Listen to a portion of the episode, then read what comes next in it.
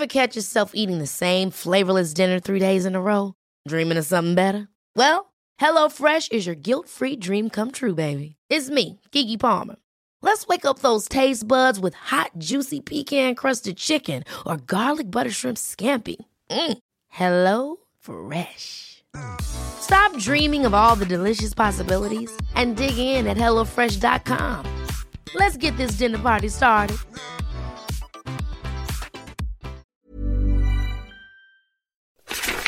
Want 20% discount on the best earplugs for exercise? Ultra earplugs go in your ears and stay in there. Go to ultraaudio.com, that's U L T R O, and use the discount code DOM20. That'll save you around $35. That's ultraaudio.com, U L T R O, and the discount code DOM20.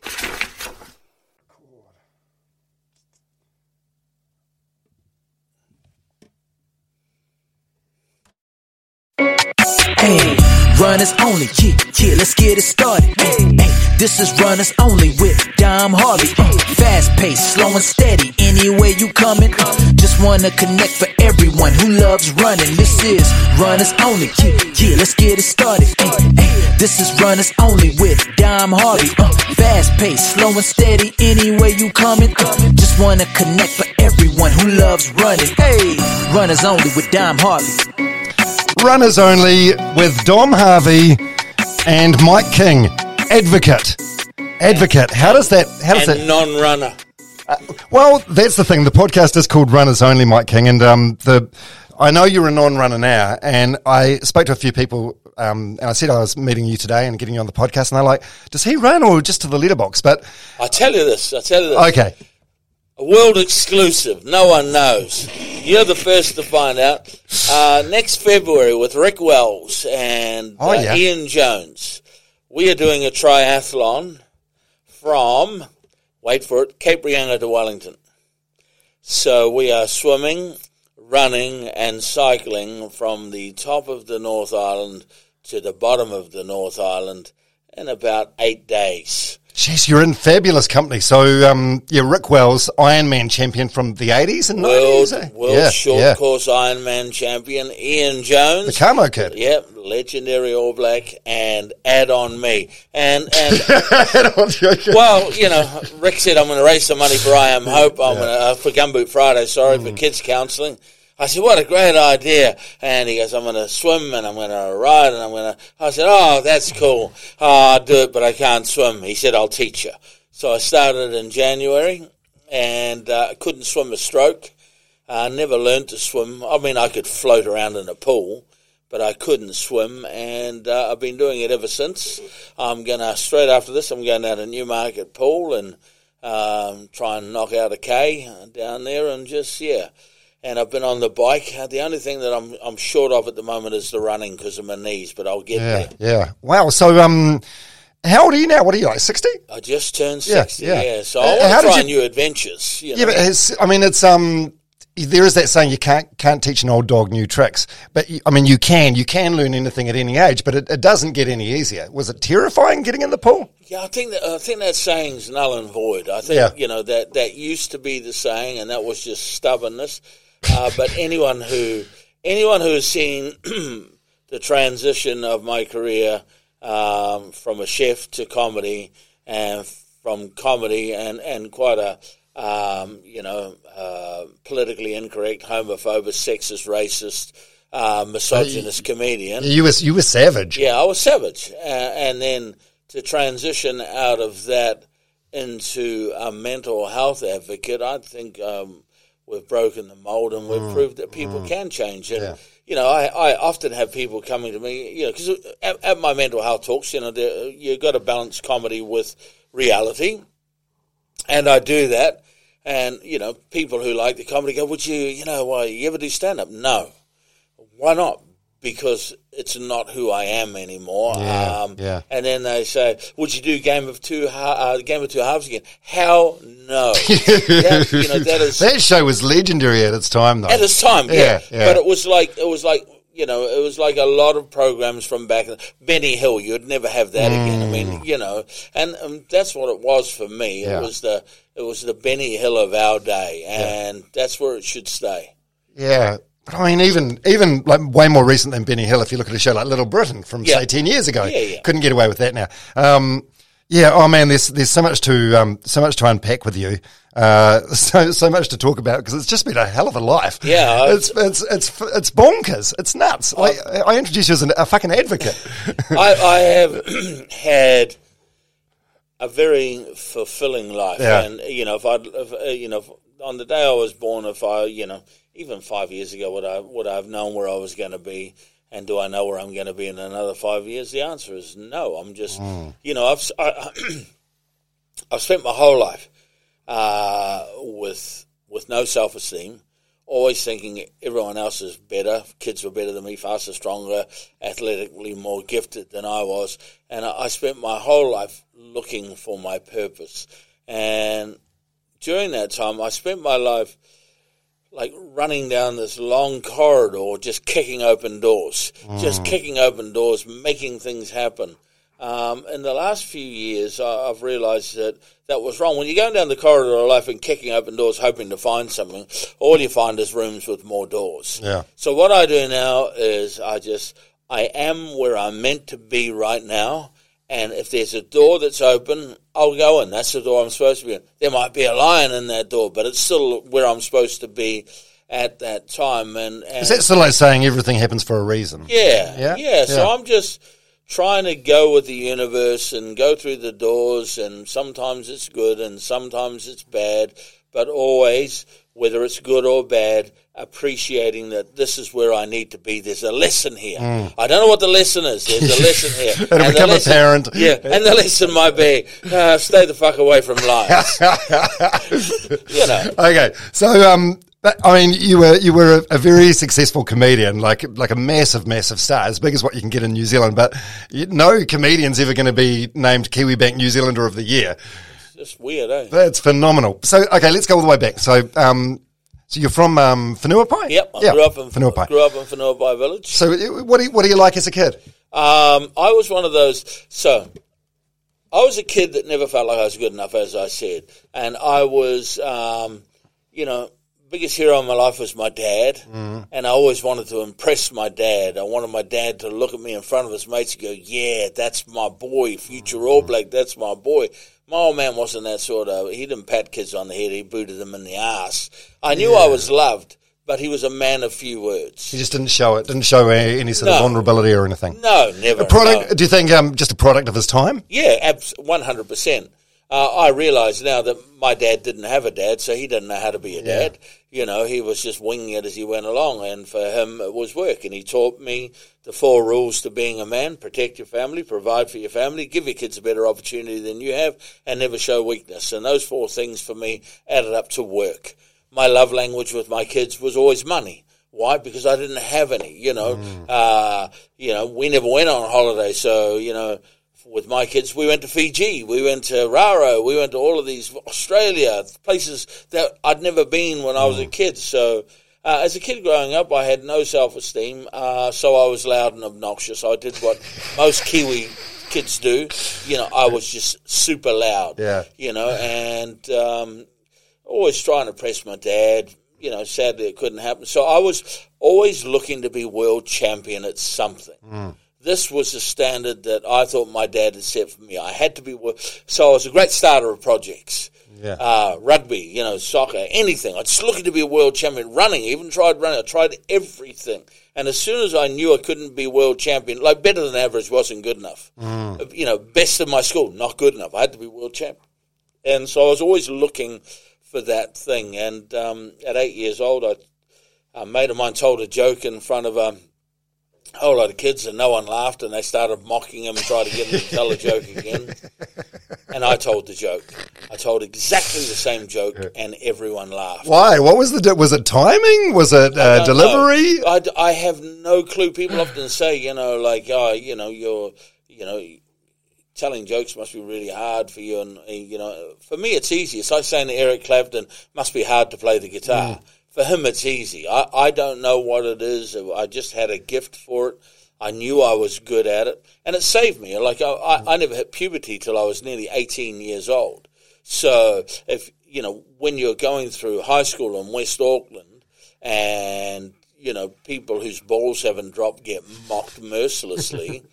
um, so you have to use the skills that you've got. So I had two skills. One uh, was comedy, but two, I wasn't afraid of getting knocked out. So I would just, I would always throw first punch, and I would just get in there, and you know, so people went, "This kid's crazy." So I wasn't picked on. So my comedy that really helped. Yeah. My, my angry, my anger, I guess that that really helped too. I was four foot eleven, but you know, I got away with a lot of stuff because I was a crazy kid. Yeah. Were, were, were you an angry kid? You- Yeah, I was. Yeah, I mean, you, like, why? when Why you- were you when, angry? When you're striving to, you know, when you're striving for the approval of the the big people in your life and you're not getting it, you, you got two options. You curl up in a ball and you cry, or you lash out. Mm. I was a lasher out, you know. Um, so, but but comedy was always my go-to. And I told my dad I want to be a comedian. He went, "Yeah, you can't be a fucking clown. That's not a job. You got to, you know, like you've, you you, you got to have a you got to have a trade, mate." what, what was what was your dad's job? What was his line of work? So my dad was a salesman. Oh, yeah. My dad was a salesman. He ended up a gardener. He was, yeah, he was. My my dad was a very charismatic, good-looking fella, great sportsman. You know, um, he he could he could play any musical instrument. He could play any instrument. Couldn't read music, but if he couldn't play it, like one day when I was eight years old, he brought home a set of bagpipes. The- next day, every cat in the neighborhood wanted to sleep with those bagpipes. He could he could do anything. Amazing. He was a uh, a great sportsman, single figure handicap golfer, left and right handed, Mm. good footy player, good looking fellow with lots of friends. I want to be just like my dad. So, Leo, you, you, the first two things you said about your dad were good looking and charismatic, and Yeah. uh, you, you tick those two boxes, no, don't you think? no. Oh, you've got. when I was a um, kid, like as a kid, I was an ugly child. no, seriously, four foot eleven, buck teeth, big ears, rubber lips, had a massive head. Like it looks normal now, Dommy. It looks normal now. But you, I was born with this head. Right. imagine this head on a little bubba's body. I could show you a picture of me and my David Bain top with my with my with my massive head. So I was you know, Like a bubble I. I, I remember this is true. My brother was really good looking, and he was Dad's favorite. He got a nickname. His nickname was Butch. He was a good looking kid. And uh, I remember a girl I had a crush on, Debbie Lazarus. I'll never forget. You know, and to go to the pool and watch her in a bikini and, you know, lie on my little boner going, ah, ah, ah, she's amazing. And I remember saying to her, she was one of my best mates, right? And I said to her, you know, so me and my brother used to play this game. I'm better than you at this. I'm better than you at this. He was an artist and all kinds of things. And uh, I remember saying to Deb, oh, like, I'm better than, I'm better looking than Brian. And she went, no. I went, like, and like, I, I was crushed. I was seriously crushed because I always thought I was a good look. And she went, no. And um, and she said, have you seen your head?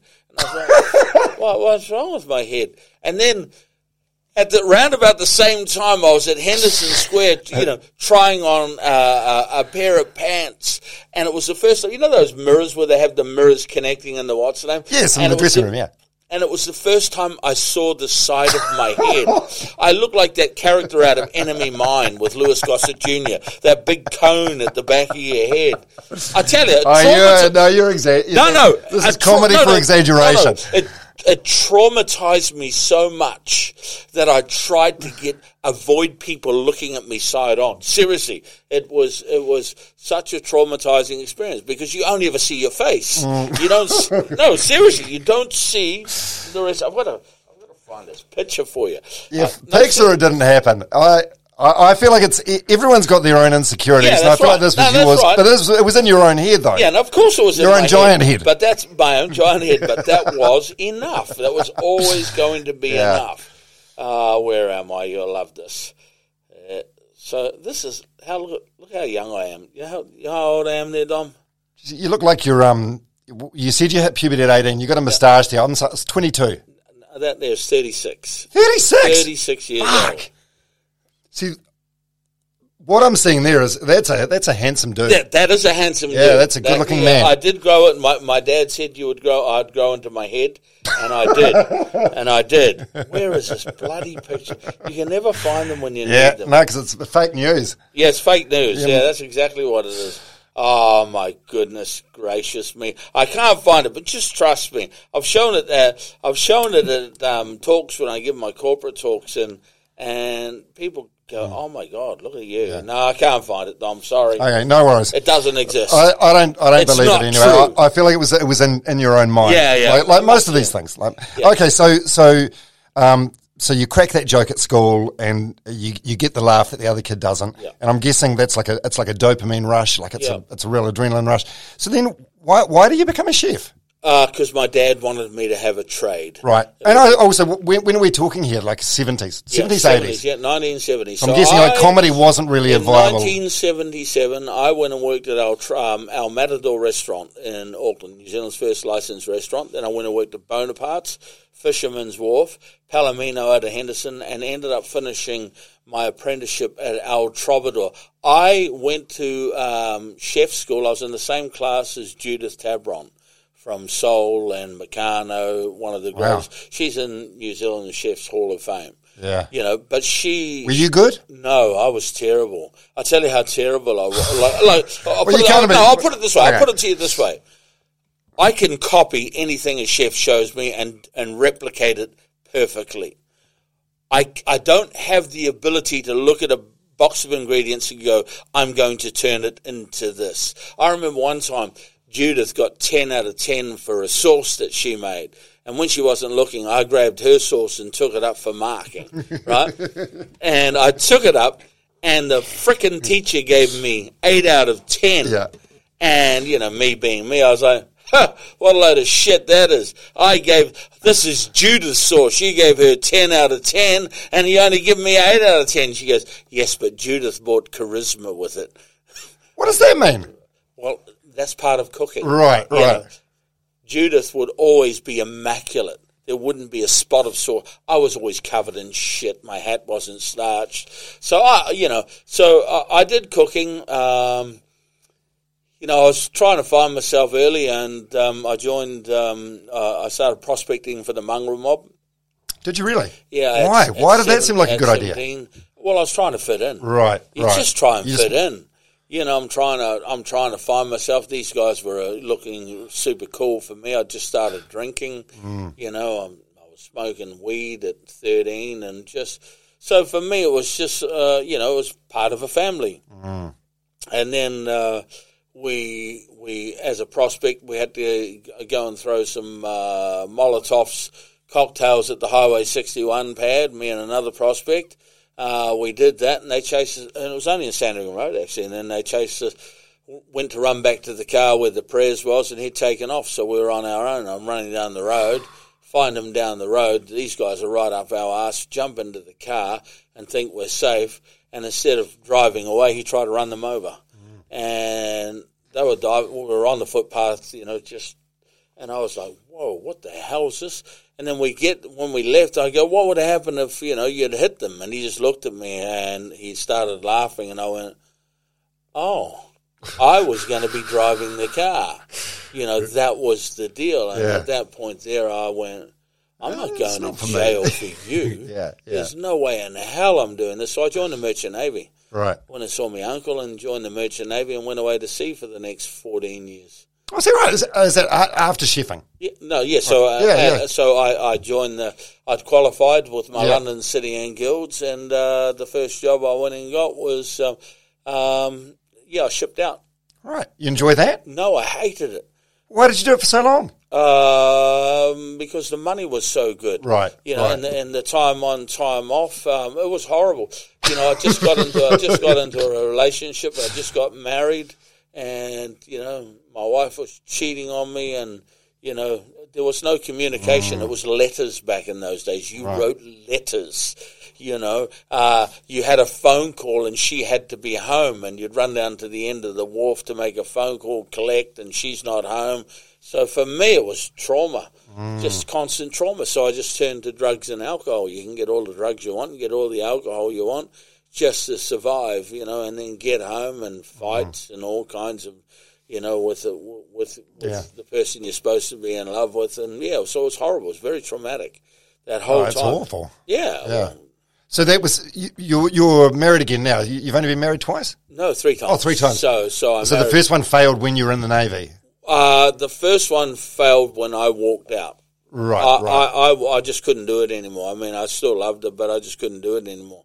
It was too traumatizing, and I remember, I remember the day it happened, and I remember how it happened. She was at the Inner Circle pub in Avondale, and I just got home from sea, went down and saw her, and went, you know, sorry, we're done. And she just gave me a big hug, and she goes, I understand, and you know, that was it. Just Mm. walked away on that one, and straight into the next one, and I you, married. you guys have any kids from the first marriage? No? no, she had a daughter. Right, right. Uh, she was a lot older than me too. She was about eleven years older than I was.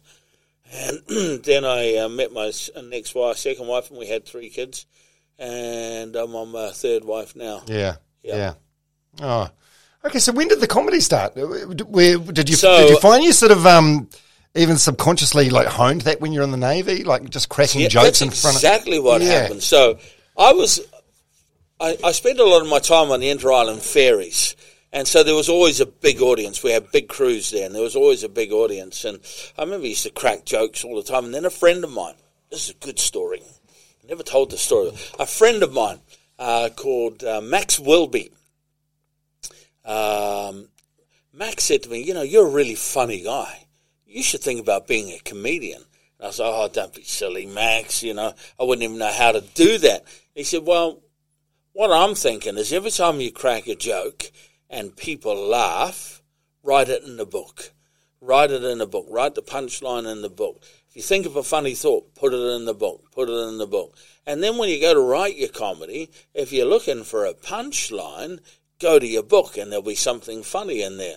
I did it the other way. What I what I did was I you know I still got the book, but in this thing I would put all of these jokes and punchlines, and in, and instead of um, writing something to suit, I would go backwards. I would start with the punchline and go backwards. The big mistake I noticed when I first started comedy was comedians would start out with a shaggy dog story, and it'd be a really good story. What does what does that mean? A shaggy dog story? Well, it means you, I've got a really great setup. It's like I'm taking you down a street to show you a house, and you're looking at all these fantastic houses, and you go, "Oh fuck, this is going to be good." And then you get down to the end of the street, and it's an empty section, Yeah. and you're thinking, "What the fuck you bring me down here for?"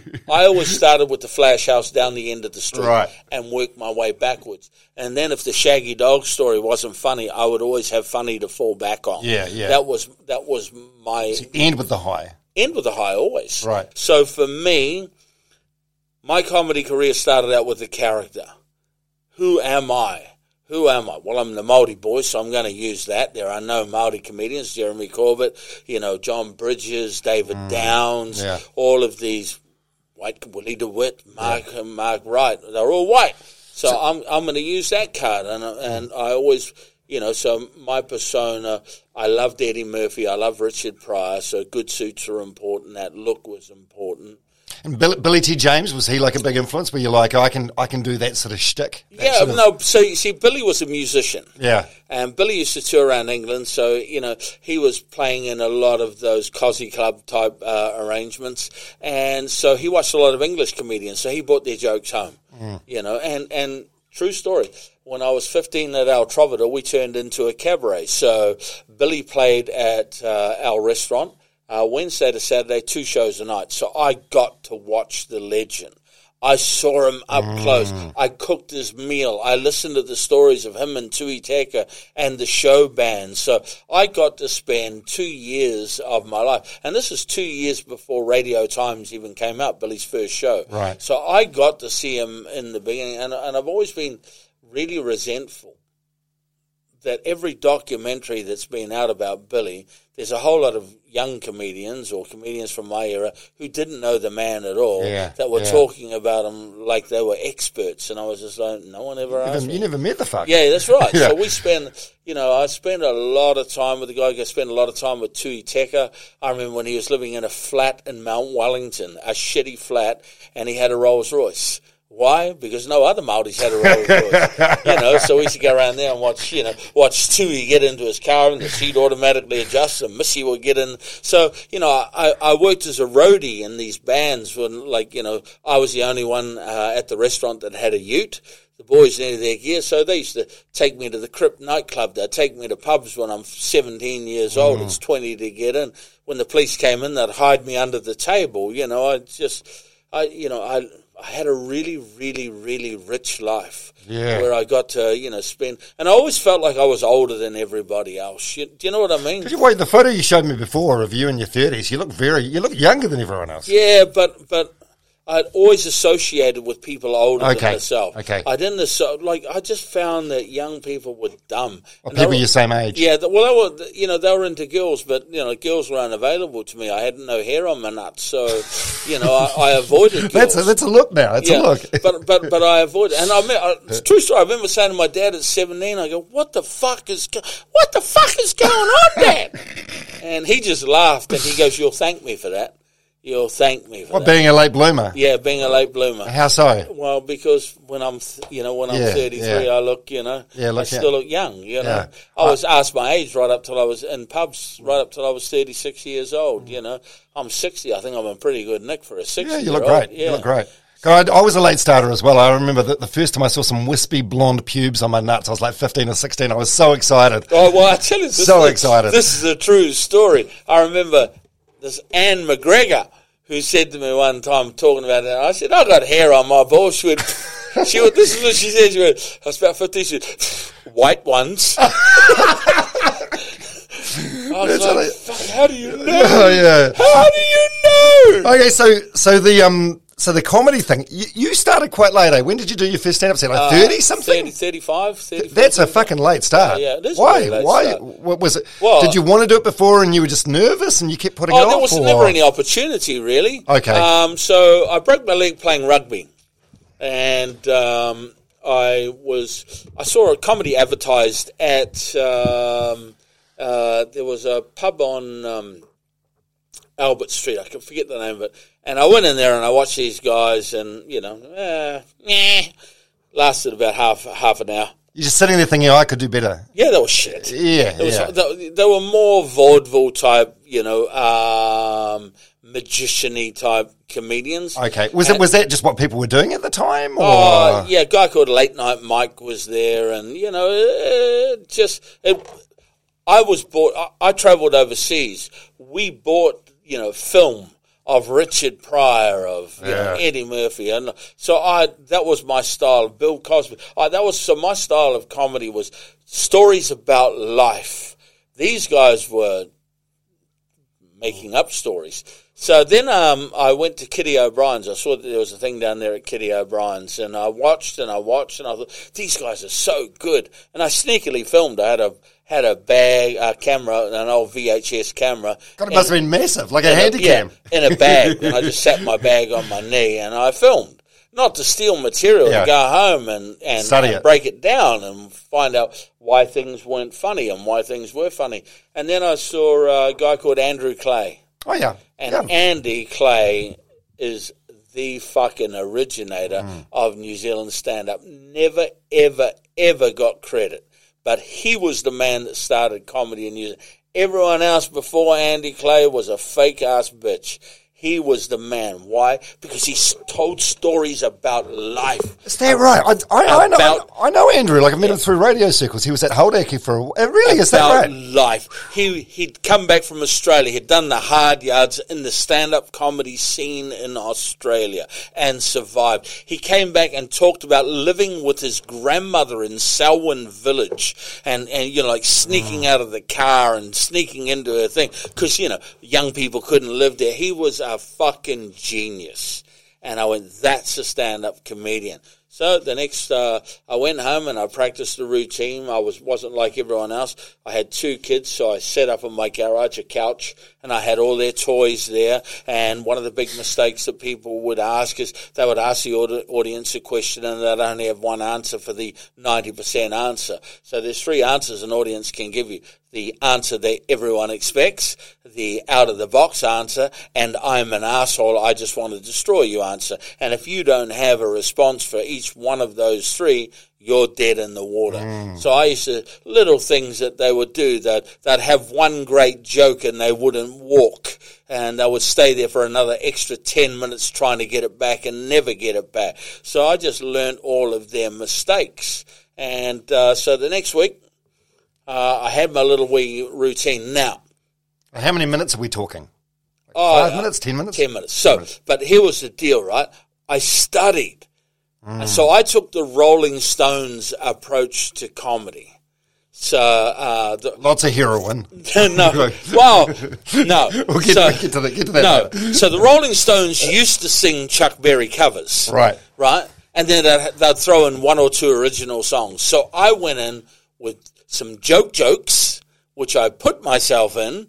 And so instead of three guys went about, me and a couple of mates went into this Right, bar. right. You know, um, so I started out with um, with lo- joke jokes with local references, uh, and then I had a couple of original jokes. Um, you know, I got there and the you know, so I walked into the pub looking like Eddie Murphy, had my suit on, I was ready to go. Said to Paul Horan, "Hey, uh, how do I get on the stage?" You come back in six weeks. We have a rookie night, and I go, "Who's on?" And he run through the list. I said, "Look, I've been watching you guys for the last six weeks. I think all your comedians are shit. I think I'm funnier than them." I pulled out four hundred bucks out of my wallet. I said, "Here's four hundred dollars. If no one laughs or anyone walks out, you can buy the whole bar drinks, and you'll never see me again." He snatched the money out of my hand, went out the back. 400 bucks. So this was, um, like, say, 25, 25 30 years ago. That's, a, that's yeah. a shit ton of That's cash. a shit ton of cash, Yeah, and it yeah. would have bought the whole bar drinks. Yeah. So uh, he went out the back, and he must have said to them because they all poked their heads out the door, and they're all looking, and they're all nodding. Yeah, put them on. Now I was fully prepared to go first. Right, this is how much I studied. I'm ready to go first. First was the hardest. Comedy wasn't a thing in New Zealand, but I was ready for it. Hmm. David Downs come out and went, "So you're the new guy?" I went, "Yeah, yeah." He says, "Where do you want to go in the lineup?" And in my head, I went, "Are you fucking shitting me?" You're giving me the choice. Instantly, I said, last in the second. He went, tough slot. I go, what the fuck do you know? This is how naive you are. So how it used to work was three comedians in the first, two in the second, and then the headliner. What used to happen, the three top com- first comedians had a hard time because no one knew what comedy was. Right, right. So it was trying to figure out what the fuck was going on. By the first break, that have all had beers, we get it now. So they're with the next guy that's come. Okay, and the guy at the second, the last guy in the second, got the easiest run.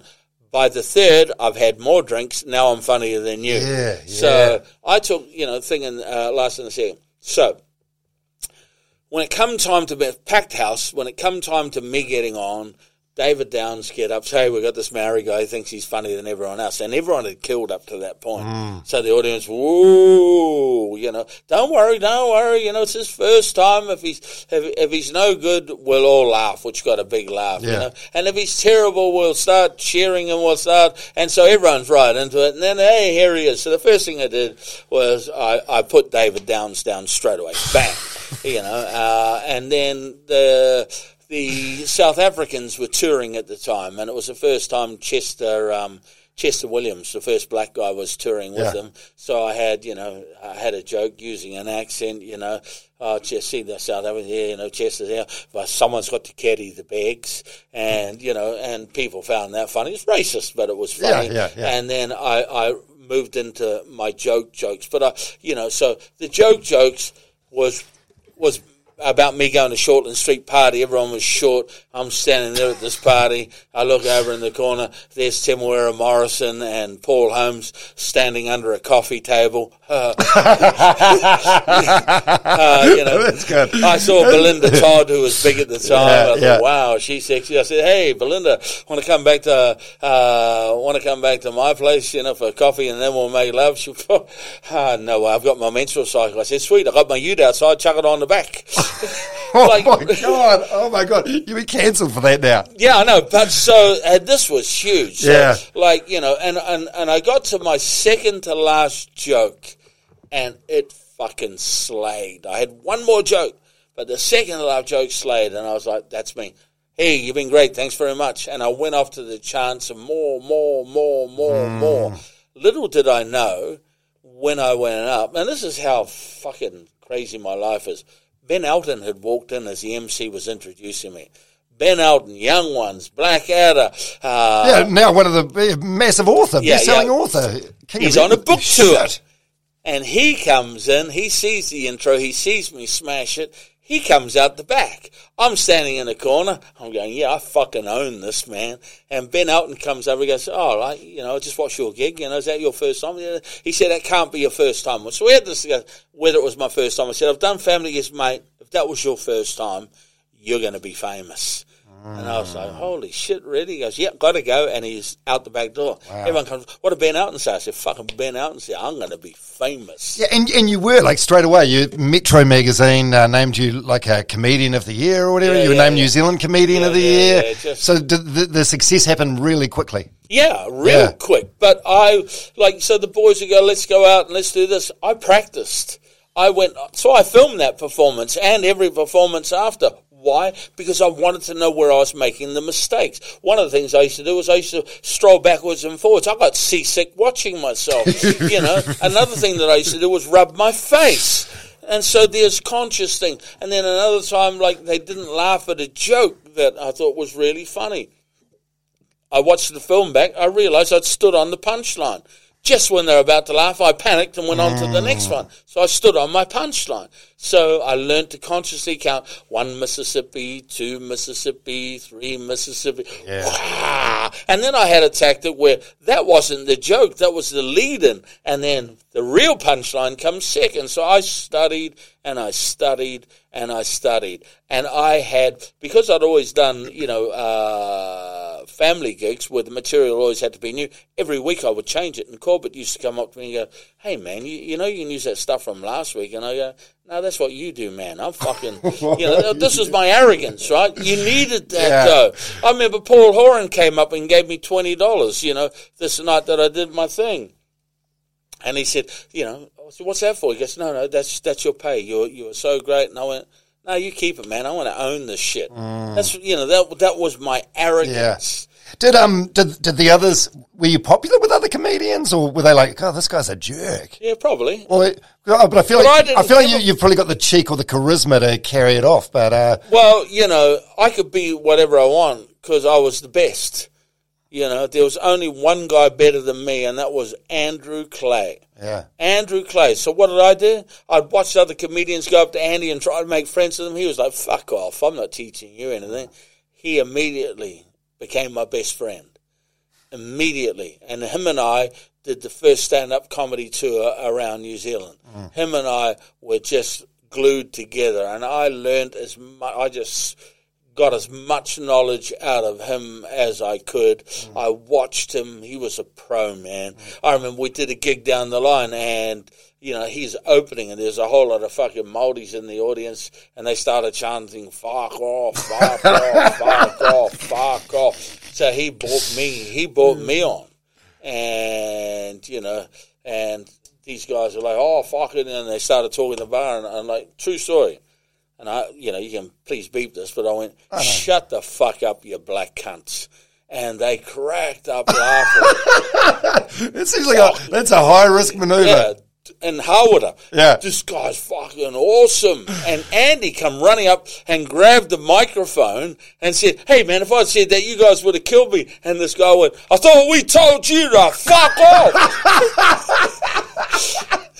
so I did a killer, I did a killer half hour. Andy had done 10 minutes. We went up to get paid and the publican says, I paid for one hour. This guy needed fucking 10 minutes. and Andy went, well, get fucked. And he went back down and he got on the microphone for exactly 20 minutes, copying shit. But he did Yeah. his shit. That's a pro. And then he, when he came off, we went up, now give us our fucking money, we're out of here. Mm. You know, I just, I love Andy Clay. Why um yeah, and, and it's um it's good that you're you're you're giving him the praise that that uh, he he deserves. Why why don't you think he was as successful as what he should have been? because he's a white guy. He's a white guy in in in in, in a show where you know the stars of those uh, of those times because they were all involved were Jeremy Corbett, Jon Bridges, David Down. Yeah, well, they're all white guys. Yeah, they started the comedy. Right, right. So that there was no way they were going to let a like. And I- I'm not saying this was a conscious Yeah, decision. yeah. This is not a conscious decision. But there was no way in hell another white guy was going to come along and take you know take their crown. And Yeah. you know, I- I'm not saying that they did it and they blocked them or anything. Yeah. But but you know, they were the ones that were picked by TV. Like our first show on TV was a comedy gala, Mm. and Andy was out there telling jokes, and um, I came out with a sign saying "Give back our land, honky," you know, which you know, uh, which was hilarious. Yeah. We we smashed it, um, but but because we were controversial, you know, we got cut from the show. We were the. F- Mm. oh, no, I'll say this without a fucking without without an ounce of fucking um, arrogance or anything. We were the best. Yeah. we smashed it. But I made a mistake. I went in our first comedy gala. Willy De Wit was mentoring me, and I love Willy for the fact that he helped me. And uh, I walked out the back. There was a guy called. Um, he used to be. Um, used to be Andy. Andy. Uh, what's his name from TVNZ? He still. He, only just. Oh, Andy Shaw. Andy Shaw Yeah, that's right. He ended up being an executive. and he was holding court Yeah. in the in the Civic in the dressing room, and all the comedians were there. And uh, I walked in and I said, "Hey, has anybody seen? Um, has anyone seen Willy De Wit in the middle of an Andrew Shaw story?" And he went, "What the fuck?" And there was a sea of comedians. He goes, "Who do you think you are?" And I looked at him and went, "Nice one, Stu." Want 20% discount on the best earplugs for exercise? Ultra earplugs go in your ears and stay in there. Go to ultraaudio.com, that's U-L-T-R-O, and use the discount code DOM20. That'll save you around $35. That's ultraaudio.com, U-L-T-R-O, and the discount code DOM20. And I left. A reference to Stu Dennison. Yeah, yeah, yeah, yeah. yeah. And I, because they were competing, right? Right, right. Yeah. Uh, you know, Stu was dressed as fucking guy from ACDC, you know. So, Yeah, school uniform, Yeah, yeah. cap. So, uh, and I left, and I remember um, none of the comedians, they were all just, oh, fuck, we want to laugh, but this is our career. And so I, and I left, and Kevin Smith came up to me, and he went, Kingy, that's the funniest fucking thing I've ever seen, but that's going to ruin your career. And, but my attitude back then was, well, I don't give a fuck what these people think. I don't care what they think. I'm not looking for a career in television. You know, I'm a stand up comedian, pure. And I say whatever the fuck I want to say. So that was always my attitude. And we'll let the people decide. And it was the people that decided that I should be on TV. And that's Yeah, ultimately, like if, if you've got enough um enough love from the public Yeah. and enough heat around you, Yeah. then even if an executive's got an ego issue and doesn't like you, they're going to have to like basically suck it up. and it's a motto that I've taken Yeah. through my whole career. You know, even even in mental health, you know, the same thing. I'm blocked at every uh, Mm. at every avenue by academics, clinicians, and bureaucrats. And, and government, right? I'm blocked at every avenue. And as I keep saying to them, you can have all the evidence based reports, you can Mm. have all the evaluated material, you can have all the academics and all the clinicians, and you can have all the money. But without the people, you ain't got Yeah. shit. So fuck you. so, I, you know, Still defiant, yeah, right? no, what do you got to? Yeah, you know, yeah. fuck you, your bureaucratic arrogance. And it's the same with TVNZ, you know, the bureaucratic arrogance. I remember, true fucking story. An executive at TVNZ told me that he made Billy T. James. The trouble with you, Mike, you're like Billy T. You don't listen. I made Billy T. James. When he came in here, he was me, me, me. And I was like, okay, cool. Uh, so I went went home, and you know, internet was new. But I downloaded a fucking script to Friends, and I changed the name from Rangy to Fetu to Wayne and, and Daryl, and then I just changed the whole prop, and I took it and I said, you know, he's talking to me. I said, I've got this fucking sitcom that I've written called Flatmates. Can you have a look at it? And he read it, and he flicked through and had his feet on his head, and he threw it at me.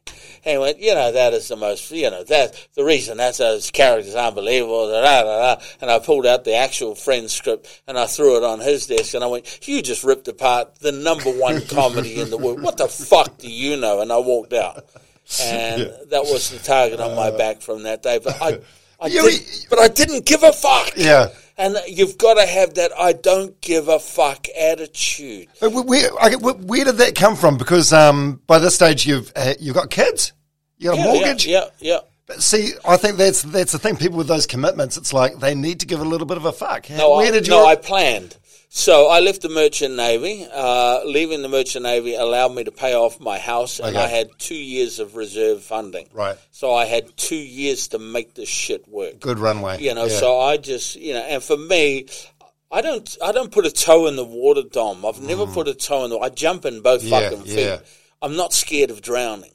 You know, and I've done that through my whole life. you should have been. You only just learned to swim. yeah, I know, but uh, but that's me. You Yeah. know, uh, I think too often in this world, you know, people are dipping toes in, and Mm. you know, and and with our kids today, too many parents are working. Put put ninety nine percent of their energy into the kids' plan B, and it's not their plan B; it's your plan B. Mm. Yeah. You know, my plan B was being a chef. You know, and I had to wait till thirty four. I get it. Uh, I was lucky though. You know, I had like I looked like a kid, so it didn't matter that I started at 34, and I had maturity in behind me. I still looked like a kid, but I had maturity. Yeah. So, and I'd had you know mongrel mob, merchant navy, you know, like I had all of these, all of these life's experiences that I could call on. And been through like a marriage breakup by then as well. It was a I was married to a lesbian woman who used to sleep with other men and other girls. You know, she'd bring other girls home and make me sleep in the bedroom while they sleep. You know, so I had all of this. You know, m- my heart had been broken so many times. I, I've never felt like I was good enough. I've always had a massive inner critic telling me I had a. Uh, you know, I've lived with imposter syndrome my whole life. It's funny you say that. I, I've got the same thing as well, and I watched a um, uh, a David Letterman thing on Netflix the other day. Billie Eilish, she's got it as well. Well, I feel, I feel like it's, uh, it's, a, it's a Kiwi thing as well No. to a degree. No, No. no. The biggest problem facing the world's young people today is an overactive inner critic, self doubt. But what makes it so horrific is they're living in a world where everyone's got their mask on and pretending they've got their shit together. Yeah. There is no vulnerability in the world. And I knew eight, nine, ten years ago that the new language of life is vulnerability. Vulnerability, truth and vulnerability is what is missing uh, in life. I've been on about this since 2008, just sharing my story of, of thing, and then Yeah, so was it was like yeah, it was 2006 where you first came out and said you you suffered depression. Yeah, yeah. Which was um. Well, by the way, we've been talking for 15 minutes and we ha- we've we've we, we haven't even scraped the fucking surface. part one of the My King podcast. Yeah. Um, but in this podcast, yeah, I, I, I asked people about their mental health, and I've had like so many messages from people saying, "Hey, it's it's good that you're talking about this," and I'm like, "Fuck no, it's not." Like it's Kerwin was doing this 30 Yeah. years ago. Yeah. You've been doing Yeah. it for yeah. It's But the nothing. biggest problem facing people today is an overactive inner critic, imposter syndrome. Yeah. We've all got self doubt. But what makes it worse is everyone's wearing their masks and pretending they got their shit together. And everyone's looking at everyone else thinking they've got it all together. Yeah. And um, so they're in a critic going, I'm the only one. I'm the only one. That's what our kids are living with. Yeah, so if yeah. you're constantly being reminded of your flaws, if you're constantly being told what you do, and you are not seeing any vulnerability, you're not hearing any messages um, of you know struggle, and the only time you hear those messages of struggle is when you mention you're struggling. You know, mm. oh, I know what it's like. Yeah, yeah, Dom. Hey, plenty of other fish in the sea, mate. Oh, I had lost my first love too. Here, let me tell you the story. What you think you're saying is this is a universal experience. Mm. What our kids are hearing is, oh shit. So I start talking about me, and you make it all about you. Yeah. And you came out the other side. You're you're useless. Mm. You're hopeless. Everyone's better than Yeah. you. This has created the most toxic environment you know that that there's ever been in the mental health sector Yeah. and and my generation blame young people They blame they blame social media. They see it's human nature to blame everything around. Oh, this is what happened and that's what happened. Someone kills themselves because the girlfriend broke up. The girl, so it's the girlfriend's fault. No, it's not. That's just the straw that broke Yeah. the camel's Yeah, back. yeah. There is a whole lot of layers. And this is what we do, though. We focus on the behavior. I, I, I was down in Otago University yesterday talking to a professor that I want some help with on, on and he, he, he was doing a study. And he wanted to know the effects of job loss, relationship breakups on, on suicide.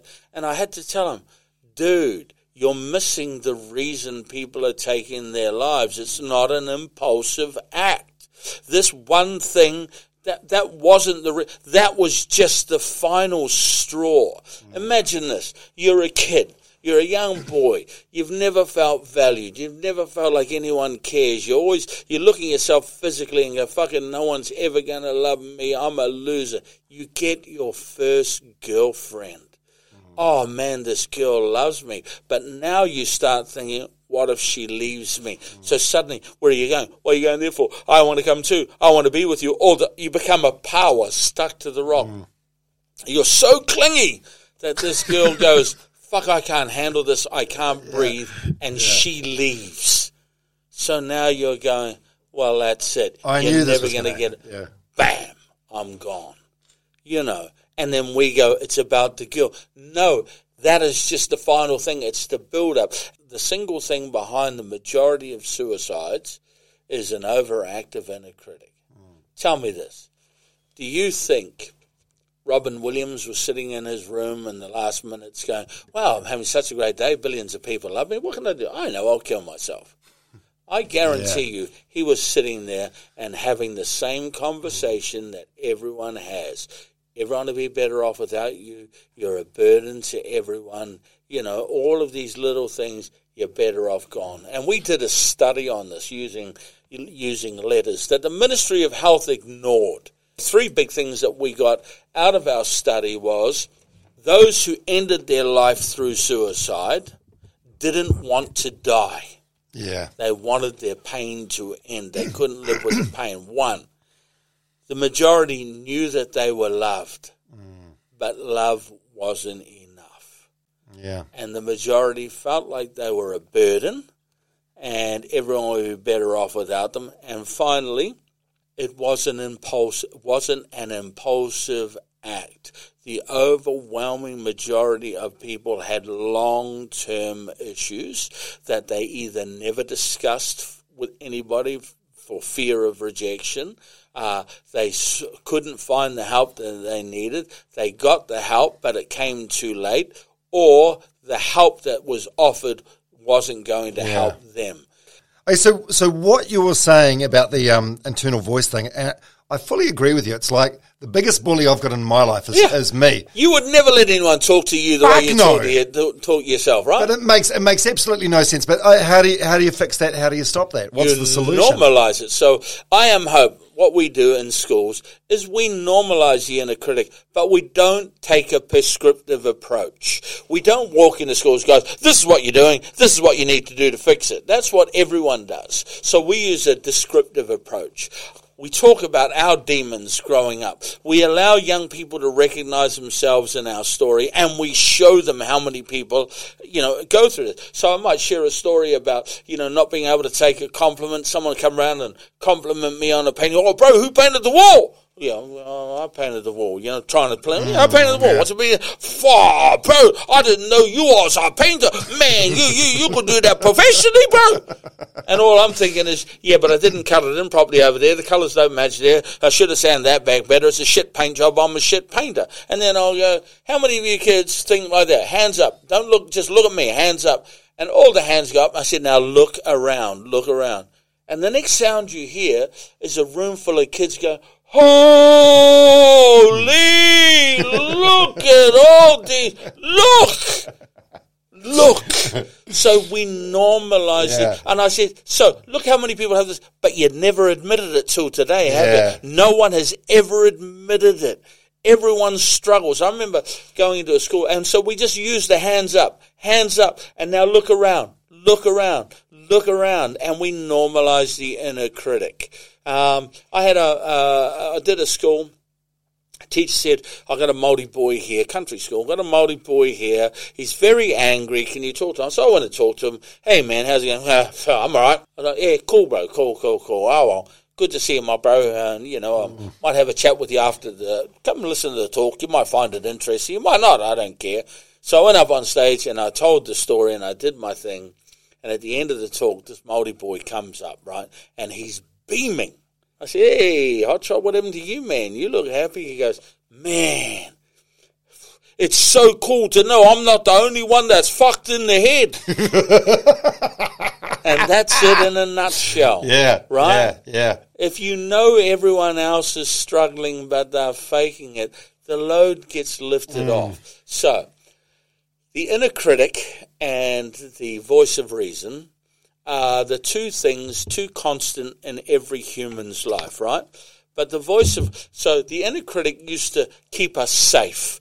Because if you didn't have an inner critic, if you didn't have this doubt, you'd walk up, oh, there's a lovely dinosaur. Holy shit, it's eating me, right? So it used to, it warned you of Yeah, danger, yeah, right? yeah. But when there is no danger, it turns on you mm. and it makes things dangerous. So the inner critic should be 30 70. 30% inner critic, 70% voice of reason. I can tell you now factually that the inner critic controls 95% of our life and only 5% mm. is the voice of reason. The voice of reason has quieted down because we're all riddled with self doubt and we're all seeing this perfection and we think it's only us. 80% of suicidal kids never ask for help. And the reason they never ask for help is because they're worried about what society's going to think, say, or do, and they're worried about disappointing their parents. That's the number one thing kids say. I'm worried about disappointing my pa- parents. Sacrificed everything. They've worked two jobs. They built a factory with their bare hands when they were eight years old, and you know they've given me everything, and I don't want to go back to them and, and disappoint them. Yeah. So, fourth thing, they're worried about what everyone's going to think, say, or do and they're worried about disappointing people. What's our message to those kids? Hey, if you're in trouble, reach out and ask for help. That's an oxymoron. That's stupid. Why do we continue to put pressure on our most vulnerable to make the first move? Yeah, that's it's funny you bring that up because that's something I've always thought. It's sort of like everyone says, "Hey, if you ever need to reach out, just call me anytime, day or night." But that's put, that's putting the onus on the sick person. Yeah, that's right. Why do we, you know, what the question needs to be is everyone needs to go home, look in the mirror, and ask yourself, what are you doing to make it easy for your friends and kids to ask for help? If you haven't had a mate come to you in the last six months, crying talking about his feelings. Not my kids are assholes and ungrateful shits and my wife's a bitch. Actually talking about feelings. If you haven't had a kid come to you and talk about their feelings, you're the problem. You're the problem. And not because you're a bad person, but you're just someone that I feel I can't talk to because you're too perfect mm. You know, and, and, and, and making yourself available to people isn't this dude. Hey guys, if you're feeling suicidal, you can come to me. I'm there 24 7. Making yourself available is making yourself vulnerable. Mm. Sharing. When you get home from, from work, your kids know that you've had a shit day. They know something's on your mind. But if you don't share that with them, if you don't share the reason for that with them, they'll make it about themselves. Everything is about you. So you get home from work, your kid says, Hey dad, how was your day? Fuck, my day was shit. Give me a fucking beer. I'm on the couch, right? Now your kid's walking to the fridge going, What the hell? Did you do to dad? You must have done something, dad. You're always pissing dad off. You know, as soon as he saw you, he was pissed off. But if you got home and go, son, I had the shittiest day. I yelled at one of my employees or one of my co-workers. I made a real dick of myself. Oh man, I don't know what to say to that guy when I get there tomorrow, but dude, thank you for noticing. Yeah. Thank you for being there for me, man. Give me a hug. I love you. Now, go to the fridge, get me a beer. I'll be on the couch. And your kid's going to walk to the fridge and he's going to be going, I fucking helped my dad. Mm, I was mm. there for my dad. Yeah. You know, and it's a complete, and that builds that self esteem, that sense of value, mm. right?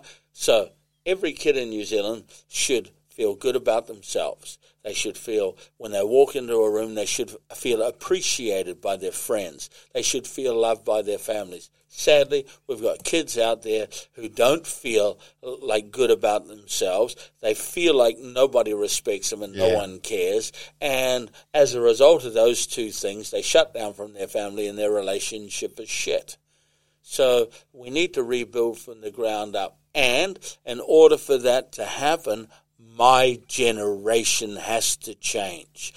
I'm sick of people coming up to me and saying, What's wrong with these kids these days? This is the greatest generation of kids in the history of the world. They have more empathy, more sympathy, they have more um, uh, great ideas, they have more caring than any other generation in the history of the world. We are fucking them up with our old school, you know, protect, provide, give your kids a better opportunity and never show weakness. Yeah. And we need to change. Stop telling kids what to do, start showing them what to do. Yeah. Jeez, oh my God, we, we've been talking for an hour. You- Have you got anywhere to be? Or, No. Okay, cool, cool. I'm, I'm, I'm loving this chat. And there's still so much more to shit. You've done the work. Eh? You've done with um with your comedy. You did the work, and you got very good. And and now I can tell you've like put the same energy and enthusiasm into Well, this so stuff. what I You've did, done the but, but I did what everyone else. I didn't learn in books in the in the last ten years. I've spoken to nearly three hundred thousand kids personally. When they contact you, it's a genuine contact. I give my number out to corporates, and I get wankers trying to sell me shit. You know, these kids are genuinely there, and nine out of ten times it's concerned for someone else. Yeah. You know, I got a friend who's this, and I got a friend who's that. Uh, or it's about themselves, and they just need reassurance that you know, one, there is someone there, and two, that their thoughts are normal. So I've been out, I've done the yards, and everything I say is not my opinion. This is what kids are telling me. And so Yeah. when I get people, well, that's your opinion. No, actually, it's not my opinion. This You're is just passing on feedback. Yeah, this Yeah. is what your kids are telling me. Well, I disagree. Well, that's like saying, dude, I've just told you I like Kentucky Fried Chicken, and you've gone, I disagree.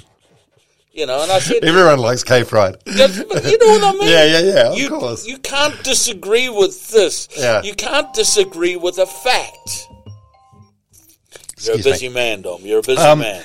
Yeah, so you came out and um, said you suffered from depression in 2006. Do you think um, it had been there your whole life? You were an angry dude for a while. Yeah. Was it was was that just your way of like projecting the depression? Well, yeah, yeah, of course. So when I got famous, you know, that was supposed to change my life. I always thought fame and fortune was the ultimate goal, Yeah. being world best at whatever it is, right? And in my mind, I, you know, I expected that moment was going to be big. It was, it was like these these two gates would open, golden gates would open. There'd be a ticker tape parade. The king had arrived. Yeah, and you know, people would be throwing confetti and singing your name. Girls would be throwing panties. It was going to be. It was the ultimate, right? Yeah, it's yeah. like winning the lotto, a billion to one shot, and I fucking got it. I was the mm. first. And then these gates open, and there was my big head going, "You're still a fucking loser. You should be flipping burgers." And for mm. me, when, when your when your whole life had been set for this moment, and it didn't pan out, for me, that's when my inner critic got really loud, and it was constantly taunting me. And that's when the drug and alcohol use took over. yeah. So you, Now- you you you loved your coke, eh? I love my So- Coke. so- I I, started a travel agency, Dom, when Coke was in short supply in New Zealand, just so I could fly around the world when it ran out. How crazy is that shit? So I'm, I'm guessing like it, it started as um like like a fun thing. So you you do a show, whatever, have, have a have a bag of gear, and then uh, Uh, so the first time I tried Coke was in '96. right. 1996. Um, I was at a gig in Monaco. Um, I was with another American comedian called Todd Hanford, and we just finished this gig. And a guy came over and he shook my hand and said, "That was amazing," and he palmed me some gear. Right mm, mm. now, lots of people have been palming me gear. It was all usually always weed, and so I got this thing, and I went into the toilet, and it was a block of coke and I didn't know really what coke was, so I said to my American comedian, "Hey man, what's this? You hey, hey, hey. hey, hey, hey. So he dropped down the toilet seat and he lined us up two lines, and I smashed my line, and then I immediately vomited, like, you know, just fucking, whoa, what the fuck is happening? And I threw up. And everything that I've become addicted to in my life alcohol, I threw up, cigarettes, I threw up. Coke, I threw up, right? So I thought, I'll never get addicted to this shit. What a fucking, if this is what this shit is, mm. I'm out. As soon as I walked out into the, into, back into the, the bar, every single conversation in this place was crystal clear to me.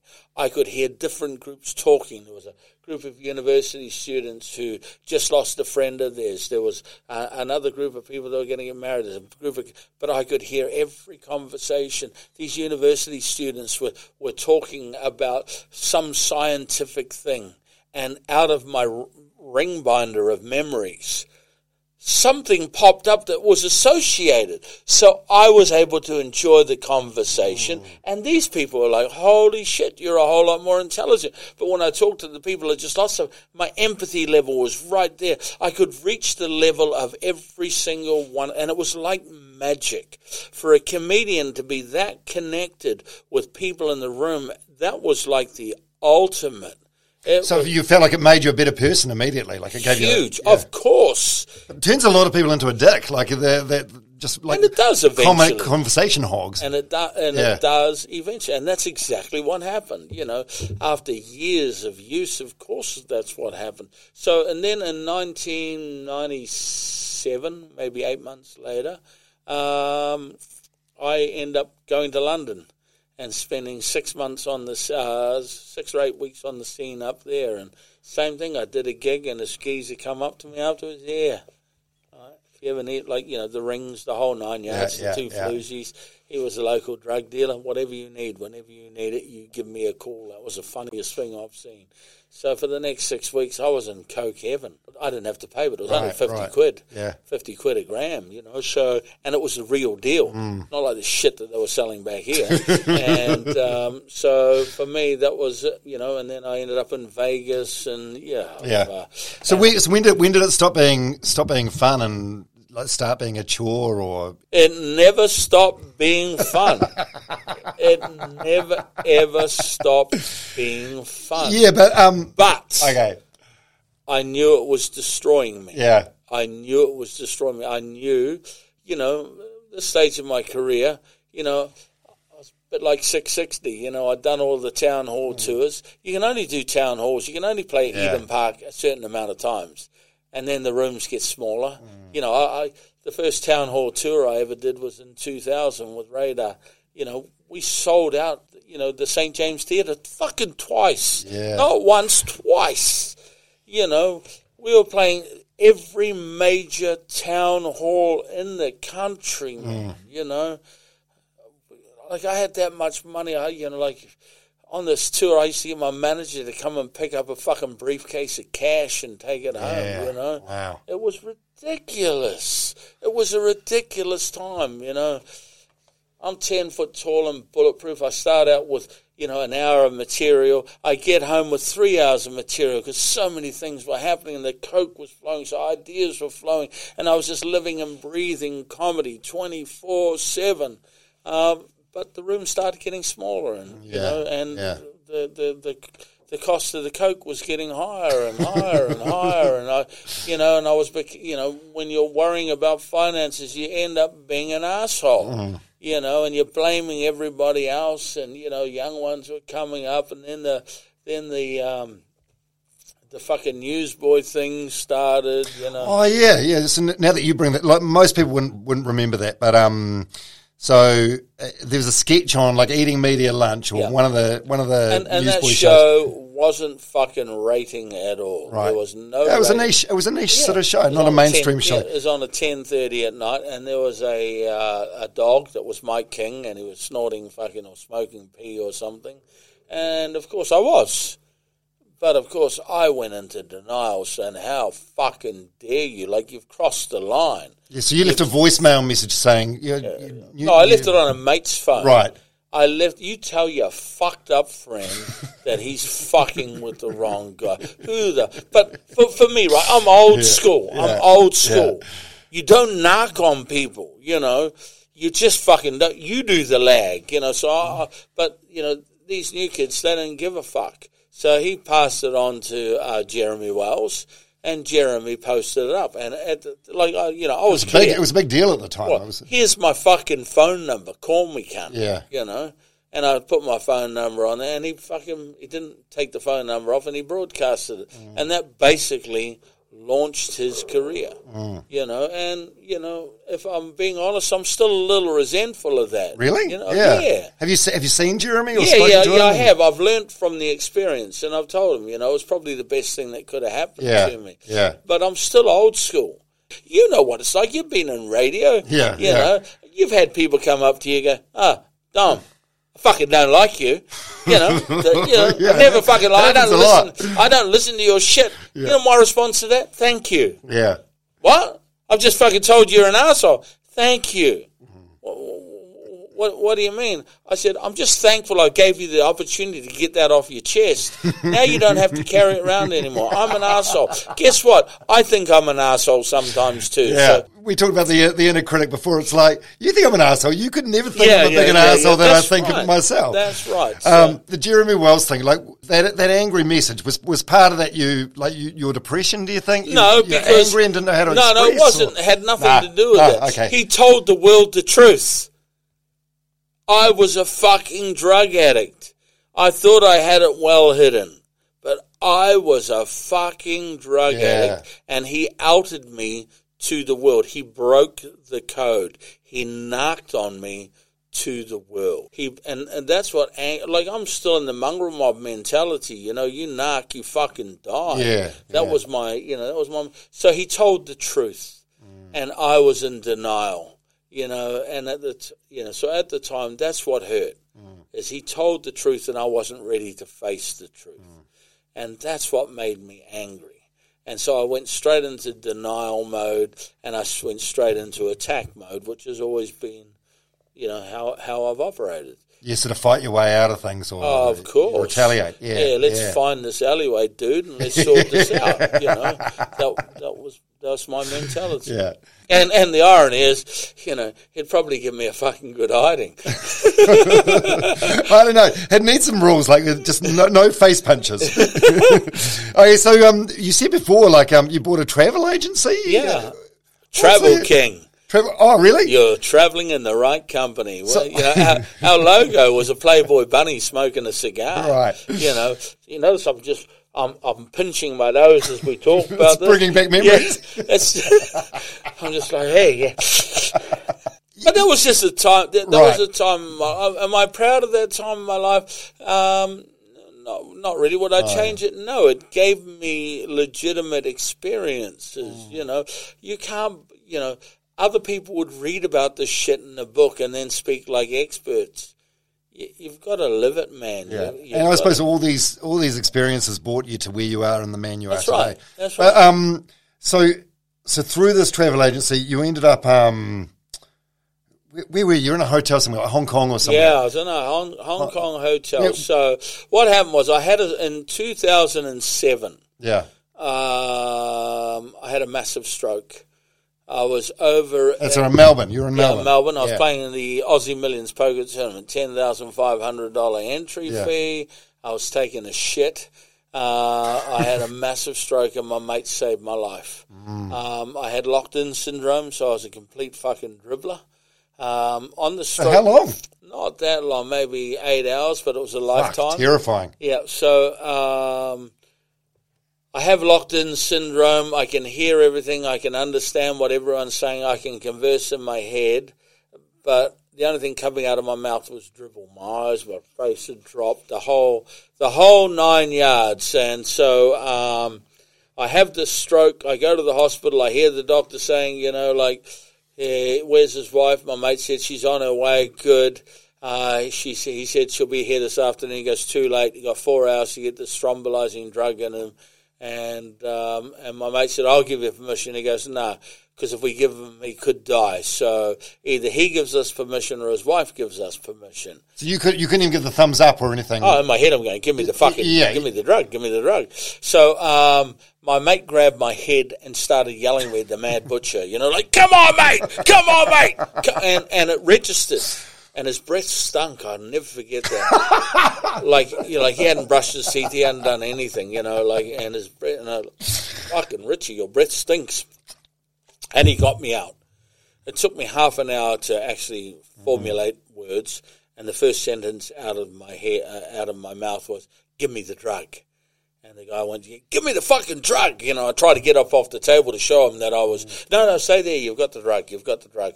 But we need to do a CAT scan first. They put me in the machine, and I had another stroke in the machine. Now that was terrifying. It's like you're nearly drowning. You're about to be pulled into the boat, and someone goes, "Nah," and pushes you back under the water. What, what does a stroke feel like? Uh, it feels like for me, it's different for people. Some people have pain, but for me, it was like you know when you stand up too quick, and then you get that whoa, that, and you're in a permanent state of whoa, mm. and you're waiting for it to clear, and it just doesn't. Yeah. And you're just sitting there, and so you're living in this kind of echoey world. I can hear everyone again, and the nurse has been talking to me, and I'd been talking back to her, and then she pulled me out. She went, "Oh, I wondered where you've gone. You'd had another. You've had another stroke."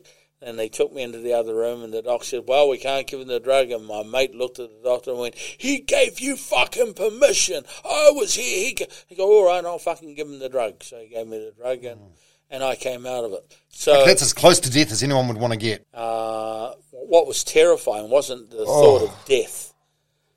What was terrifying when I was lying there in the second stroke, it was like someone's going to have to wipe my ass for the rest of my life. Someone is going to have to fucking spoon feed me baby food for the rest of my life. So when I came out of the stroke for the second time, um, I grabbed my mate's shirt, I pulled him down, and I said, "If I go back, pillow me." And it was all a Do you think he would have done, have done that for No, you? well, here's the thing. I got home six weeks, you know, six weeks later, I invite Richie and his wife up. And my mind's still a blur, you know. And I pull them out to the garage. And I didn't know if I'd said it or not. Mm. And I said to Rich, in the garage having a beer, and I said, Did I say anything to you when I was in Melbourne? He goes, No, no. Oh, why? He goes, I just thought I'd said something. Obviously, I just imagined it. And he goes, oh, yeah, no. Okay, I never said anything. He goes, what, pillow me? and I was like, fuck, I did say it. He goes, yeah. And I go, would you? And he goes, well, we'll never know, will we? Oh. And I was like, you know, I was like, oh, fuck. But, and then I spent the next two years in a fog. But I vowed to give up, I vowed to give up drugs, you know, and I, I was committed two days out of hospital with my, with my poker mates, you know, come into the toilets, what for? We've got a line for you. I've just had a fucking stroke, man. you know, I'm not going to have that. And I was determined. Uh, then I got home and I had a uh, block of coke in the house I called Titanic. It was fucking like an iceberg. Yeah, it was fucking, and it was pure. And um, I could hear it calling me as I'm, you know, driving home. I'm not supposed to be drive. I drive home, uh, drive down the driveway, and I started chopping up. And um, It's remarkable. You think like an like a near death experience like that that that'd be enough to scare you straight. no, that's what that's the hold it had on me. Ah. So I get um, so so then I was uh, when Titanic ran out, I was able to give up. I was able to give up. How many grams was Titanic? What do you reckon? Oh, she would have been oh close to an ounce. right. How many grams are in an ounce? Uh, You have to excuse my ignorance here. uh, Thirty-two. Fuck. So th- this is so like ten grand worth. Yeah, easy, Fucking easy, hell. and not chopped either. So Right, it right. was like you know they started chopping it all up when we got back to Mm. the Titanic was massive. yeah. So um. So anyway, um.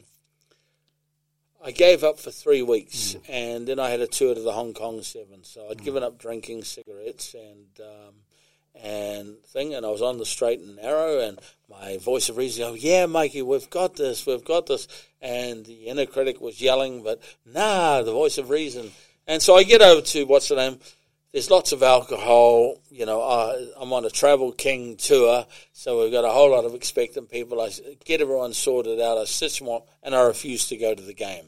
I can't go to the game because I'll start. So I'm in uh, Wan Chai, which is the you know the the big party place. Yeah. Um, and I'm in Wan Chai, and I'm just aimlessly wandering around, and a Maori boy comes walking down the street brother, hey, Mikey, what are you doing? And I'm like, oh, man, I'm just wandering around, got a team here. You're not going to the Sevens? Nah, I'm bored with footy. He goes, let's go have a beer, bro. And I'm like, man, I just gave up. And he said these words, I'll never forget it. You've given up a New Zealand, bro. and I went, fuck, you're right. Straight in, I'll have a Heineken. He went at a Heineken. First fellow walked past, could I have one of those fucking cigarettes? Puffing away, puffing away, and then I'm straight into my dealer. Go, hey, how are you? How do you how do you have a dealer? in Did you just have a dealer in every country? right, man, you right. know, and Hong Kong sounds like a dangerous place to be doing Class A gear. no, it's very safe. Yeah. You know, it's all in terms of the penalty if you get caught or the yeah, but you know, the people you buy off are basically buying the police off. So right, okay. You know, so I get him and uh, I get half an ounce of coke. He goes, I've been waiting for your call. What's been happening? Da da da. And I like, just just fucking drop me the gear, would you? So and then I went back to my hotel and then I started snorting and then I got really fucking angry with myself. I couldn't. You let yourself laugh. down, yeah. I couldn't fucking and you know, and I just started snorting and then I, you know I just wanted to die, and I didn't want to hang myself or OD on anything else because that would affect my family. But in my head, it made sense that my king rock and roller went out ODing on on coke. Yeah, it's like a real Belushi way to go Yeah, out, isn't it? So yeah. I just snorted everything that I could and passed out on the floor. And um, so in a, in a way, it was a like a suicide. It was kind of a suicide. that was a suicide. No, I wanted to die. right. That, that was my plan. I was just going to die. You know, I've just snorted enough coke to kill me. You know, and you know, half an ounce is a pretty good job. You know, you, you more than enough to die. yeah. Um, and I passed out. And when I was passed out, my then eight year old daughter magically appeared sitting on my chest going, What are you doing, Dad? Why are you doing this? We need you at home. You, you shouldn't be doing this. And it was like she was fucking right there.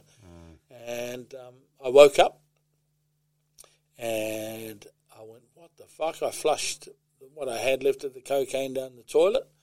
Uh, rang Air New Zealand, booked a flight back home, and got off the plane. I fell out of the plane on April 1st, um, 2007, and haven't picked up since. Wow. Yeah, just so I gave up drugs, alcohol, and cigarettes on the same day, Right. and just gone through 15 years. Your life's been miserable ever since. No, Well, no, no. People, people used to say to me in those years, coming back, and they go, you know, uh, you look great. Yeah, I look great on the outside. I feel like shit on the inside. when I was with the coke, I looked fucking shit on the outside, but I felt fucking great on the inside. Uh, but it's been a journey. It's been really, Yeah. really, really hard, you know. I bet- and I suppose now, And I'm, like- you know, I, I, I'm a guy that protects myself. So when I was doing comedy, everyone goes, "You treat your wife like a fishwife." No, uh, I'm protecting myself. You know, um, if I sleep with one woman, I've got to sleep with a thousand. So I made it very clear in my comedy that I was married because I didn't want to fall into that trap. right. So when I Well, you mean in terms of your addictive personality? yeah, yeah, yeah, yeah, So it was a protection. So I'd be sitting in, in bars with a woman, and people come up and go, "That's not your wife. Who's this?" It's actually my sister-in-law. Here's my wife coming. Oh, sorry, Mike. I didn't, You know. so it was mm, designed to keep me safe. Um, and so then coming out about my drug addiction was the next logical step. It was always designed to keep me safe. Yeah, okay. I had no plan. It was just like, if you're going to do this, this is what we're going to do. And then I had a whole lot of people watching for me. If I went to the toilet, people would magically appear. Just saw you coming in for a chop fight. hey? yeah, so, you know. So have, have you been offered it since? Oh, heaps. Yeah, and and Come on, bro. It's just us, man. Just us. You can Yeah. have one. Come on, bro. no desire anymore. Oh, Or the desire yeah, okay, never yeah. goes. It never goes, right? I always thought, Dom, that I could go back and uh, have a beer, you know. And last Christmas, I discovered Heineken Zero. I knocked off that first box in about 20 minutes. Seriously.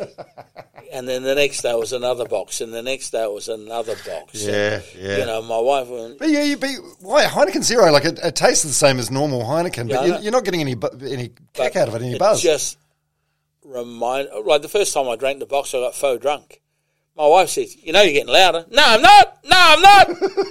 I got fucking faux drunk, Yeah, you know, yeah. because I hadn't, and it was, um, you know, in the end, after a few days, my wife said, "You can't do this," you know, like look at you, you just fucking going nuts on Mm. this shit. So we had a rule for every hour of yard work that I did, um, I was allowed a beer. So that's when I started gardening 24 hours a day. But, it's two in the morning. Where's Mike? I'm in the garden, doll. now, so I've just, you know, I've just, uh, you know, I've given it up again. Yeah, you know, yeah. just. But it, it was a happy reminder. Like, you know, the thing that I miss the most out of everything cigarettes. Is that so? I Yeah. love cig- like I love the smell of cigarettes. All these people, I hate the smell of smoke. I, I, well, fuck you. I love it. Mm. You know, like people get in my car, you don't smoke. Fucking light up, blow that shit on me. I love Mm. that shit. You know, no, no, no, I'm not going to smoke in your car.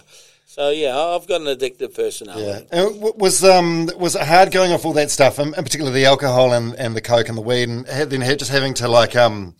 I I don't know. I suppose you feel particularly vulnerable at that point. Like there's no, there's, n- you're not taking anything to mask your emotions or your feelings. and I'm not going like my mates say. Go to AA, go to NA, go to all these. Mm. But what you want me to get fucking addicted to a god of my choice? That's not for me. You know, it's just not for me. yeah, it works for some, but Yeah, I, whatever. well, Yeah. I'm from the school of whatever Yeah. works, but I'm Yeah. I'm pig headed.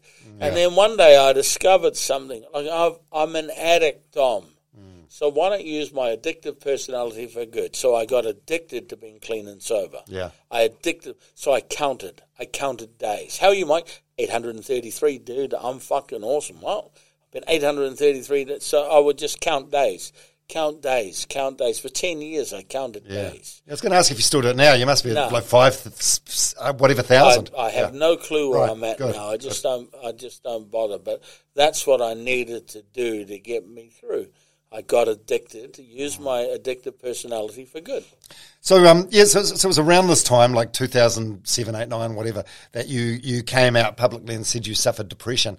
Was um was that a big call? Why did you decide to do that? Um, again, you know, like well, it happened accidentally, really. Uh, so I'm, I'm at home. I'm depressed. I'm not going anywhere. Willie Jackson's worrying about me, right? He's on radio. Yeah. He's on Radio Live, and he's worrying about me. You need to go back to work. Fuck you. I don't need to go back to work. I'm fine. You need to get. Fuck you. You get out of the house. I'm not getting out of the house.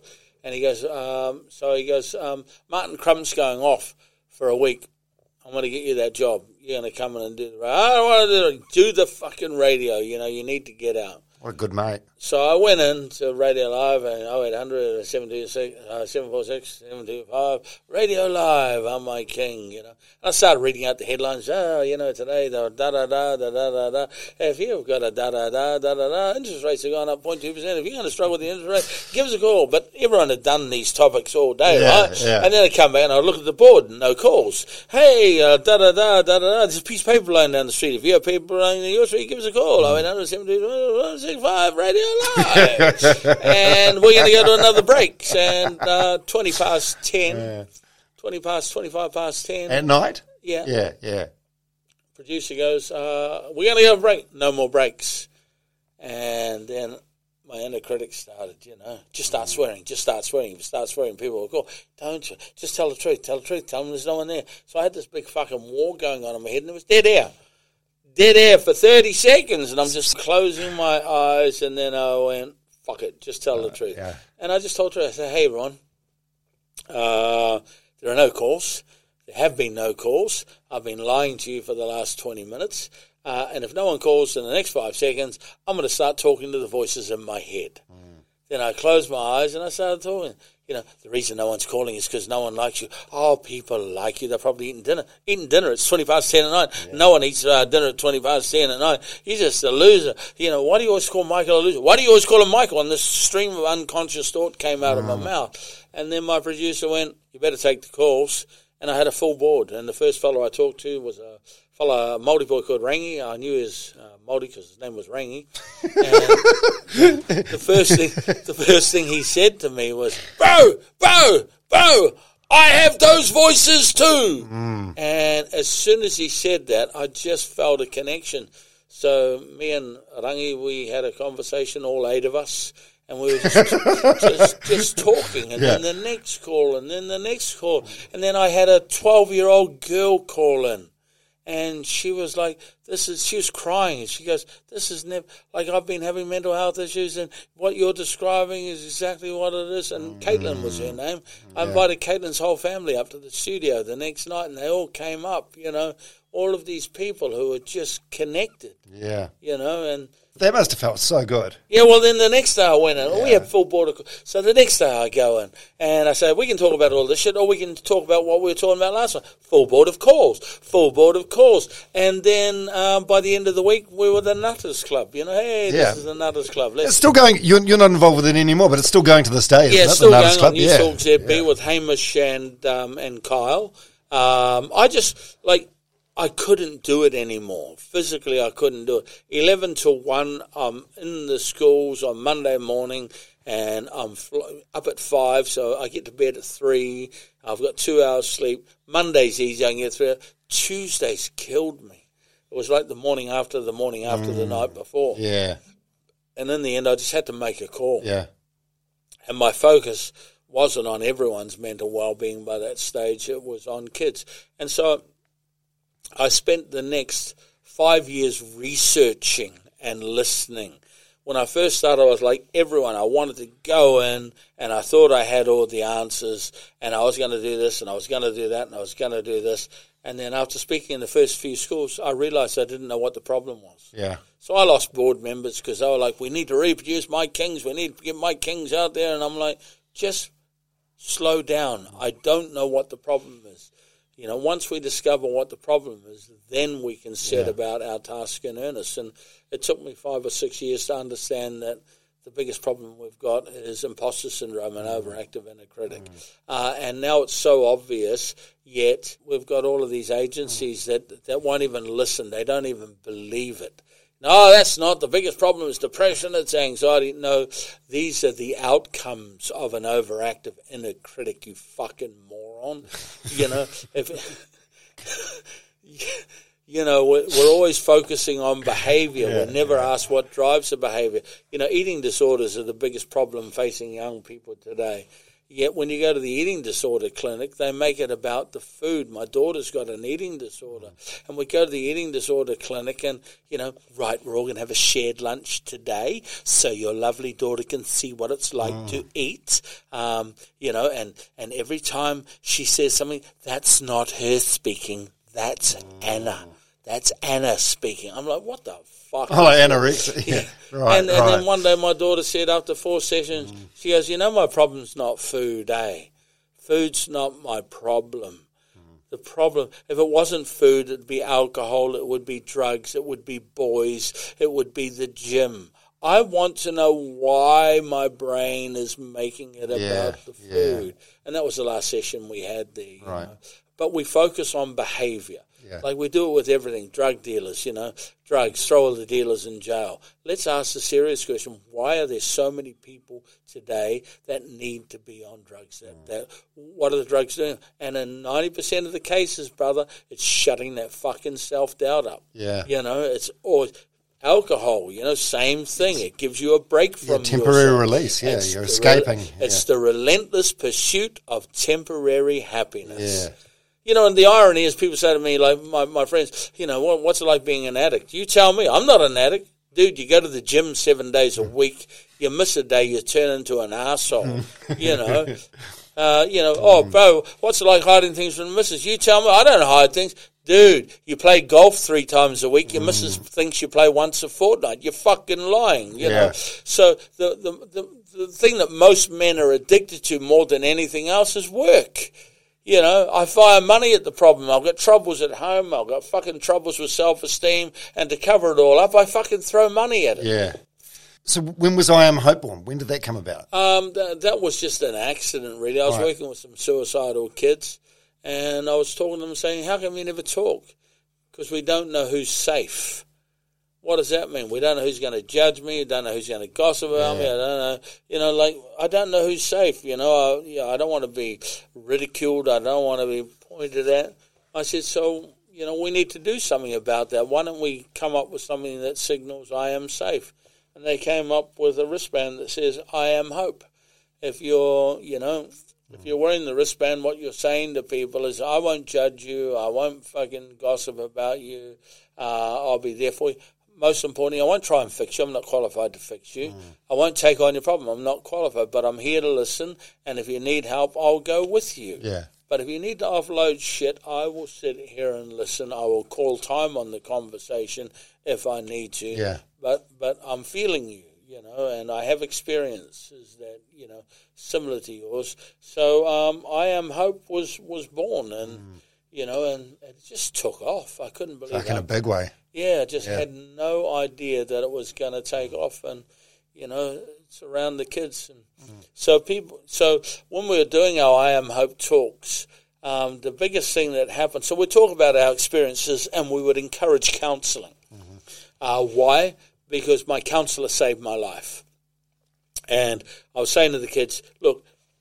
Ignore what the counsellor looks like. It's someone that's not from your circle. It's someone that doesn't have your background. Go to this independent person. And I'd shared my experience. So we made counselling cool.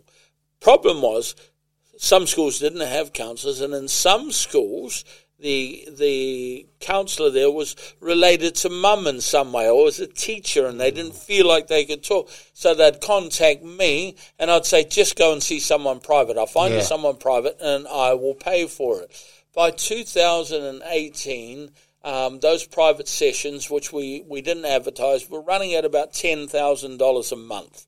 So we were paying about $10,000 a month for private sessions. Yeah.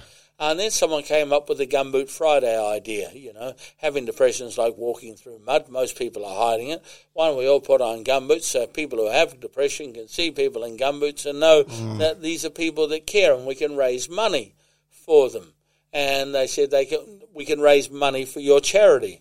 And straight away I went, why don't we raise money for free counselling? Mm. But unlike other charities, why don't we donate 100% of the funds to counselling? So I set up a bank account with Kiwibank, and the only way it can come out was with an invoice from um, from a counsellor, and we will cover the um, the admin.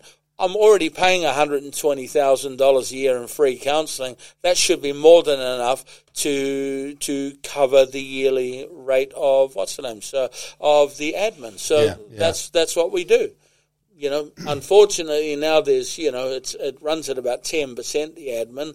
So you know we've only got enough to cover one point two. But I just work my ass off going around to corporates and going around to well-meaning people and asking them to help me Yeah. with the admin. And and the admin, none of it comes to us. We outsource the admin.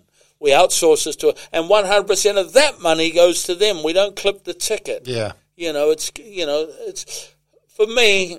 My big thing with people who are collecting money for charity is I always go, how much of my ten dollars is going to you? Yeah, yeah, yeah. And yeah. I always Some ask very the- thirsty charities. And I there? always ask the kids, so do you, you know, do you get, you volunteering for this? Oh, no, we get minimum wage. So you're being paid to do this. So some of this money is going to you. No offense, but I'm not, I'm, uh, you know, I'm, Mm. Yeah. and I got my own charity, you know, so I just wanted to do something that, you know, our kids could, you know, use. And why counseling this way? Because in order for a kid to get free counseling in this country through the Ministry of Health, you have to go to the doctor. The doctor has to diagnose you mentally ill.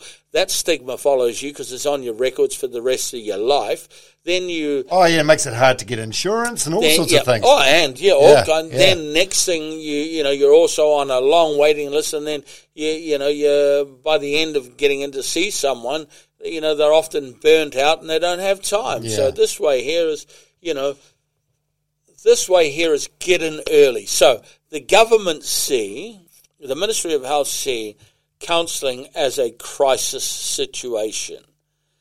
We see it as a preventative situation. So you go and see a counsellor when you're in crisis. Too late when you're in fucking crisis. Yeah, yeah. Now you need the hospital. Our whole thing is if you see a counsellor about a little problem, it doesn't come to be a big problem. And they just help unscramble thoughts. They don't fix you. They help you unscramble your thoughts. They Yeah. empower you to fix Give you a different way of looking at things. So young people don't want to see counsellors because they're mentally ill. They go and see counsellors to stay well. I had a um, a government uh, uh, a minister's um, uh, a minister's aide, you know, his the guy that gives them all his ideas, ring me up and say, um, "Your Gumboot Friday will never be funded. Why not? Because anyone can use it. What do you mean? You don't even have to be mentally ill to use it." I go, you're a fucking idiot. What do you mean? Uh, so you're saying that someone has to be mentally ill to see a fucking counsellor? That's like saying to someone, why are you going to a doctor? You haven't had a heart attack. Yeah. Why are you at the hospital? Why are you at the gym? You haven't had a heart attack.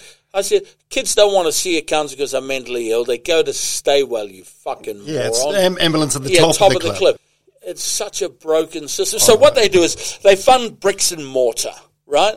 It's like they set up a taxi company. You've got to have an office. You've got to have the admin. You've got to have lawyers. You've got to have contractors. Then you've got to buy the taxis and the drivers of the councillors. But in order to see the councillor, you've got to go to the taxi rank and you don't get a choice of what driver you want. You've got to take the first cab off the rank. And this is under their access and choice. So with that, it's between 350 and $2,000, right? And this is under access and choice, where there's limited access and there's no choice. Yeah. Under our system, or what have we done? We invented Uber. That's all we did. Yeah. That's you carry the cost of Yeah. the car. You carry the cost of the account. You just charge us what you charge us up front Yeah. with all of those things built in, and the average cost is one hundred and forty-seven dollars. Man, you, you, you've got so much passion and so much energy for this. I can, I can almost see the rage. Do you, um, do, I mean, how, how do you, how do you keep your own mental health in check? Because it's like you must, I worry about you and I worry about Jazz Thornton a little bit from uh, Voices of Hope because it's like you, you take a lot on. You're taking on a lot of other people's problems, and that's No, I don't. no, I But, don't. but people share their, Yeah, their yeah, problems with you. That's got to bring you. No, it doesn't. No? You know, want to know why? My job's not to take on other people's problems. My job's not to. I'm I pathway people. So, our current system deals with individuals. I'm looking at the big picture. So our focus is this positive societal attitudinal change. Remember this 80% of people in crisis never ask for help because they're worried about what society thinks, mm. says, or does. Yeah. So, until we change society's attitude, you can have the best mental health system in the world. You can throw a billion dollars a day at it. Mm. But if people aren't buying into it, you're wasting your fucking time. So attitudes have to change. So I will listen to your problem. I don't take it personally. I will listen to your the, the, the tale of your son being refused help at at a hospital and then going back an hour late uh, and being trespassed off the premises to him dying seven hours later. I will listen to that. I will f- I will be enraged by that, and I use that as my motivation going forward. okay. So it's always about. See, Jazz is a bit different. She, you know, she's she takes every. I don't take everything on. My my Is that a maturity thing, do you think? well, so I, I've just looked at where I can be most effective. Yeah. You know, and like I can save individuals, and I don't buy into that argument. Oh, if we save one life, it's all worth it. I, you know, so you know, Shit, you, you, you, get, you get so wound up talking about it, I can tell. You, well, I'm passionate. yeah, yeah, you are, you are. At the at the end of the so we have DHBs referring people to Gumboot Friday. We cope with their overload, and people say to me, "Say something. Tell them they can't do it." I why? It's not about them. It's about the fucking kids. Mm. You know, my you know my saying is they are all our children yeah. when you have been to every decile of school in the country, you will know that in the elite private schools of this country, they have equally as many kids who are fucking struggling with mental health issues, and in some cases more than poorer areas. Yeah. You know, I don't care if you're a redneck piece of shit that hates Māori and hates me. I love your child, mm. and I will I will crawl over broken glass to get your child the care Yeah. that they need. And you've got to have that. You've got to have that attitude that everyone is equal Mm. in mental health. God, you've done some good work, eh? You, do, you, you- you sleep well at, at night these days? I never sleep, bro. Oh, yeah? I You deserve a good night's sleep. No, I, you, two- you should two- be. I wake up every two hours. My Windows 62, Dom. Windows 62 does not stop.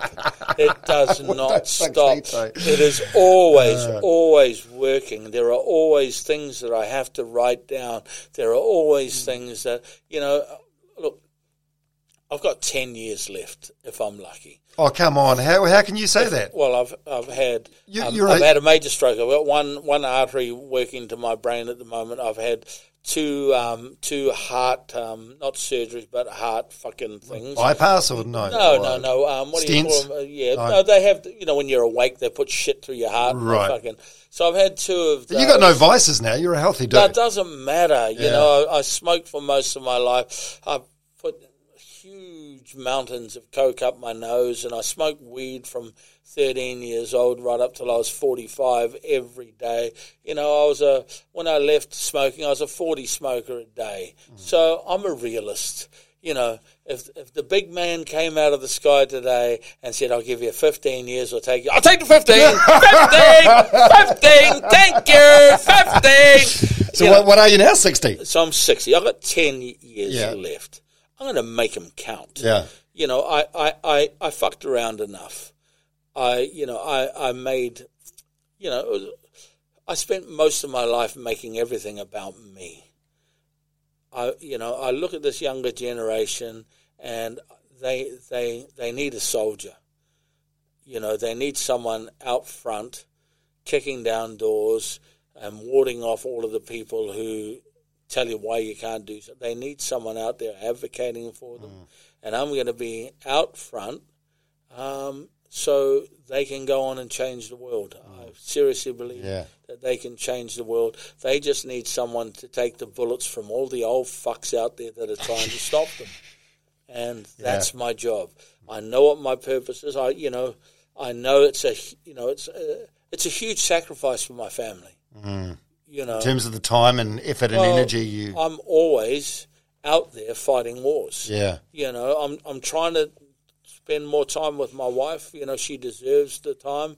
Uh, I have unique ways of dealing with that. I said, babe, we need to spend more time together. And she went, really? I said, yes, that's exactly what we need to do. Um, I took up golf again at the beginning of the year, so I went and bought her a set of golf clubs. And we go out to the driving range. She's learning. I'm getting her lessons, and we're going to go out and play golf whenever we can. Cool. You know, and I just, I just want to, you know, I, wa- I want to give her some quality time, but she knows that we're on a bus. that's going really fucking fast, mm. and I'm not getting off the bus. So get on the bus and come with me for the ride, and you know, and be with me as much as you can, and we'll just see where that takes us. Fuck, what a what a positive bus as well. Yeah. So Yeah. we just Is this what you're doing now? Is this your legacy? You reckon? well, your legacy is what other people decide. Yeah. Um, this is What do you, what do you th- when when you die? What do you, what would you like? What would you like to think people say about you? I don't care. no, seriously. yeah. You know, uh, you know, like I always say this to teachers. You know, you, you never, you will never know the effect that you have on kids. You will never know how many lives you change. You know, but your family, your funeral, when they see everybody that turns up, when the when the dad's standing there with his five kids and he's saying, "This lady saved my life. If this lady wasn't here, this great person wasn't here, none of us would be here. We owe everything to that person." So you know, and there'll always be people that that turn up to your funeral go, I just turned up just to make sure you're dead, you asshole. you know, and Oh, that's don't life, know. right? But that's life. Yeah. that's life. you I don't know. I think 20 years ago you would have had a bunch of those people, but I feel like that, that crowd has diminished now. Oh, I don't know. Look, it doesn't. It doesn't matter. My No. my, my soul, you know, legacy, smegacy, fuck. Mm. Is there an afterlife like, or oh, anything? you know, just because you brought up legacy, I remember I went and saw um, Willie Jackson. I want to fucking, I want to say it right. And I, I was talking to him about, you know, Gumboot Friday and why aren't we getting funding? And, you know, here's all of our initiative. Why aren't you? I see you out there fighting for Tamahiti. I see you out there fighting for everyone. You know, sure, like I'm, I'm, I'm, I'm not exclusively Maori families, but if we lift up everyone's families, then uh, the the Maori families will come up too. Yeah. Currently, we're focusing on Maori families, and those numbers are fucking going down, so it's not working.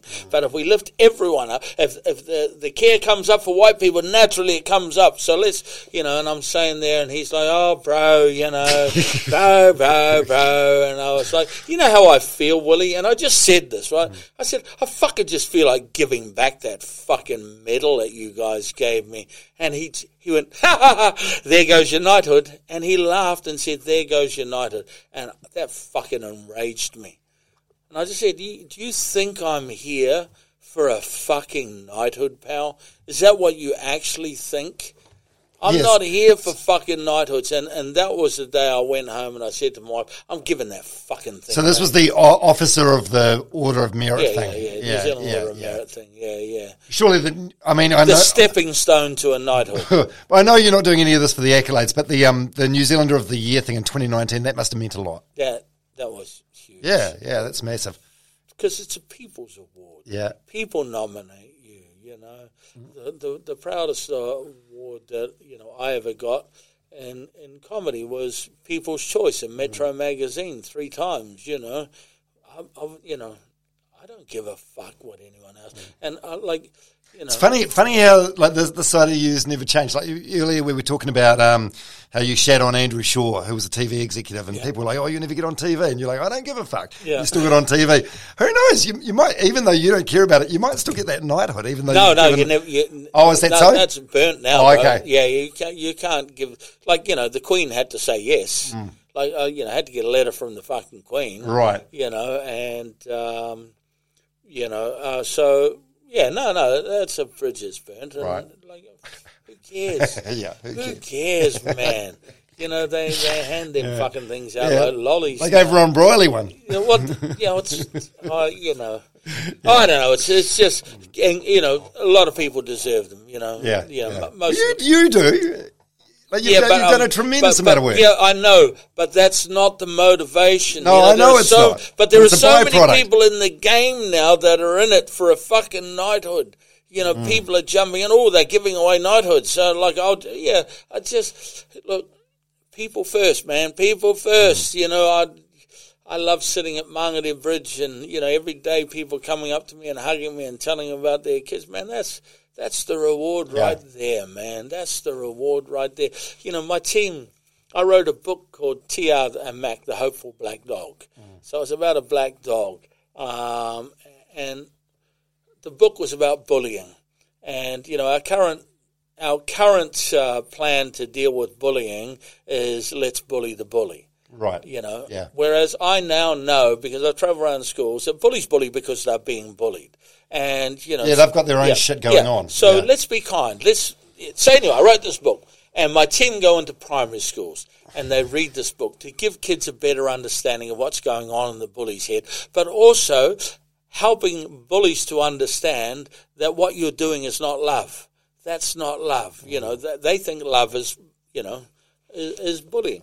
Um, and and giving people a better and a little girl went up to um, my ambassador who read the story and she said can i talk to you and she said yeah what's up darling she goes did the man who wrote this book know it was going to help so many of us and that's Yeah. right there man that's better than any fucking knighthood and my eight-year-old daughter when i when, when she found out i couldn't get uh, you know i was never going to be a sir she goes dad kings are higher than sirs anyway. I like it. I like it. Will you ever do um, any stand up again? Do you think? Um, I feel like like you're, you're still fucking funny. Like before, when you were talking about your big giant head and your your your, your white pubes. I, I've- mean, you, I've you can do different shit to what you used to do. look, I don't trust myself. no, seriously, I've done it twice since I retired. Only twice. Uh, once, once at Quentin Pongia's uh, aftermatch, and once at the Mad Butcher. Now, at Quentin Pongia's aftermatch, like I smashed it. Yeah, There he matey. Uh, welcome back. And I was like, I, I, I had to leave. Yeah. And the same after Mad Butcher roast, I had to actually leave. I realized how dangerous that it was. What, in terms of ego? Or? yeah, and and Yeah. uh, like it's addictive, man. If you can, like, if you can make a room full of fucking people, like, spit their drink, you know, Yeah, it's a rush. It's, it's, yeah, it's. I can't do it. I just can't. I don't trust myself. It'll be like I can just have one drink. I can just tell one joke. I can incorporate my comedy in my talks, which I do, um, and that's enough. Yeah. It's it's comedy with a difference, and um, if people want to understand vulnerability more, and I watched this woman. My wife went on and on about. We got to watch this thing. You got to watch this. Brene thing." Brown? Yeah, Yeah, yeah. And and and, and like everything that Brene says, I've been practicing since 2007. Mm. Yeah. and it was one of those lovely feelings where I had finally had boxes to put things Yeah. in.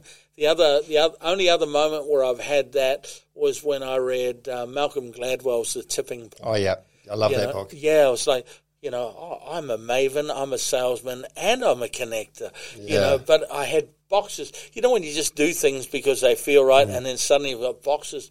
It's the first book I'd ever got to the end and started reading again. I just, Yeah. Mm. uh, you know, so Brene Brown on Netflix, just it is, it is a wonderful read. You know, Yeah. and the story I'm telling myself is such a great way of, you know, talking to partners.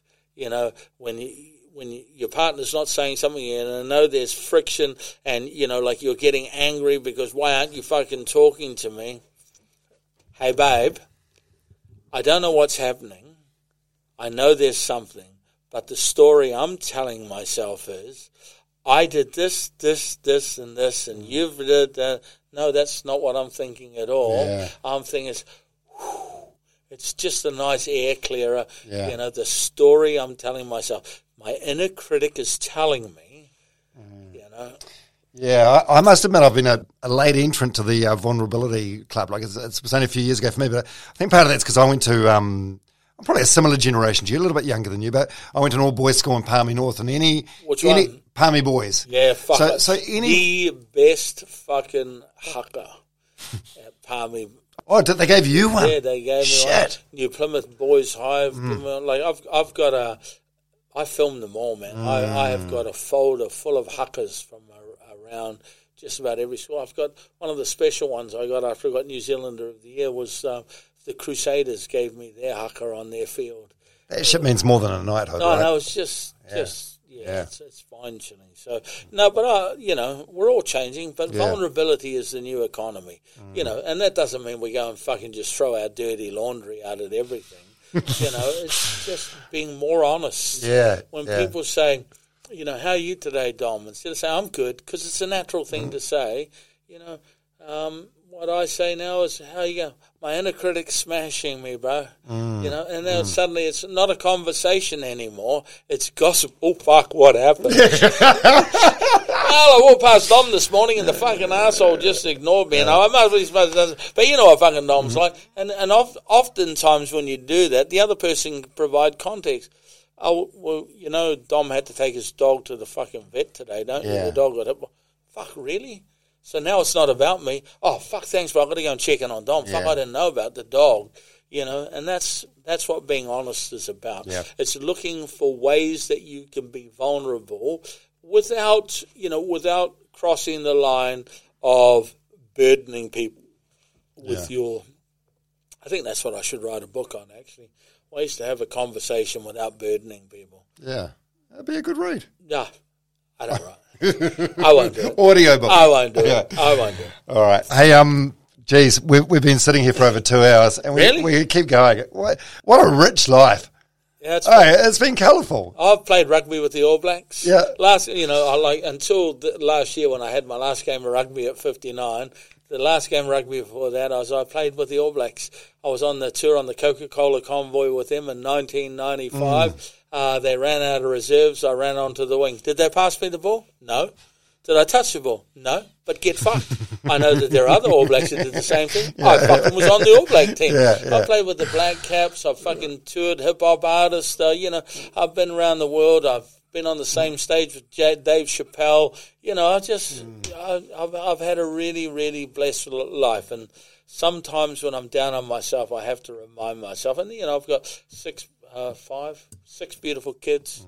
You know, it's, li- li- life's, most days life's good. Yeah. Other days it's shit. Well, you reap what you sow, so you definitely deserve more good days than bad days. Thank you, my brother. Yeah. Thanks, bro. Really appreciate your time. You're a great New Zealander. Oh, thank you, bro. Who's our sponsors? Ooh, I don't know who's sponsoring this episode. Oh, really? I don't know. Well, whoever you are, you're amazing. and none of this would be possible without your sponsorship. There he is, the comedian. Want 20% discount on the best earplugs for exercise? Ultra earplugs go in your ears and stay in there. Go to ultraaudio.com, that's U-L-T-R-O, and use the discount code DOM20. That'll save you around $35. That's ultraaudio.com, U-L-T-R-O, and the discount code DOM20. Hey, I'm Ryan Reynolds. Recently, I asked Mint Mobile's legal team if big wireless companies are allowed to raise prices due to inflation. They said yes. And then when I asked if raising prices technically violates those onerous two year contracts, they said, What the f are you talking about, you insane Hollywood ass? F- So to recap, we're cutting the price of Mint Unlimited from $30 a month to just $15 a month. Give it a try at mintmobile.com slash switch. $45 upfront for three months plus taxes and fees. Promo rate for new customers for limited time. Unlimited more than 40 gigabytes per month. Slows. Full terms at mintmobile.com. Hold up. What was that? Boring. No flavor. That was as bad as those leftovers you ate all week. Keke Palmer here, and it's time to say hello to something fresh and guilt-free. Hello Fresh. Jazz up dinner with pecan-crusted chicken or garlic butter shrimp scampi. Now that's music to my mouth. Hello Fresh. Let's get this dinner party started. Discover all the delicious possibilities at hellofresh.com.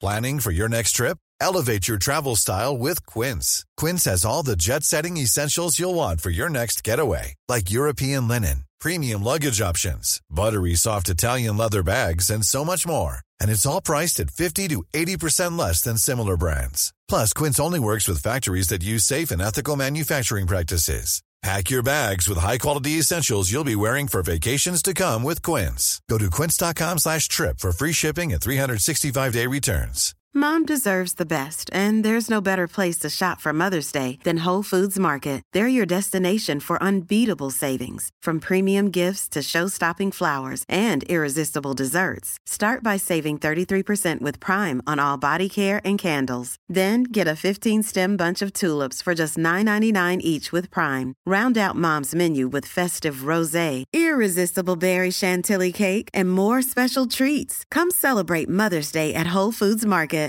Even when we're on a budget, we still deserve nice things. Quince is a place to scoop up stunning high-end goods for 50 to 80% less than similar brands. They have buttery soft cashmere sweaters starting at $50, luxurious Italian leather bags, and so much more. Plus, Quince only works with factories that use safe, ethical, and responsible manufacturing. Get the high-end goods you'll love without the high price tag with Quince. Go to quince.com/style for free shipping and 365-day returns.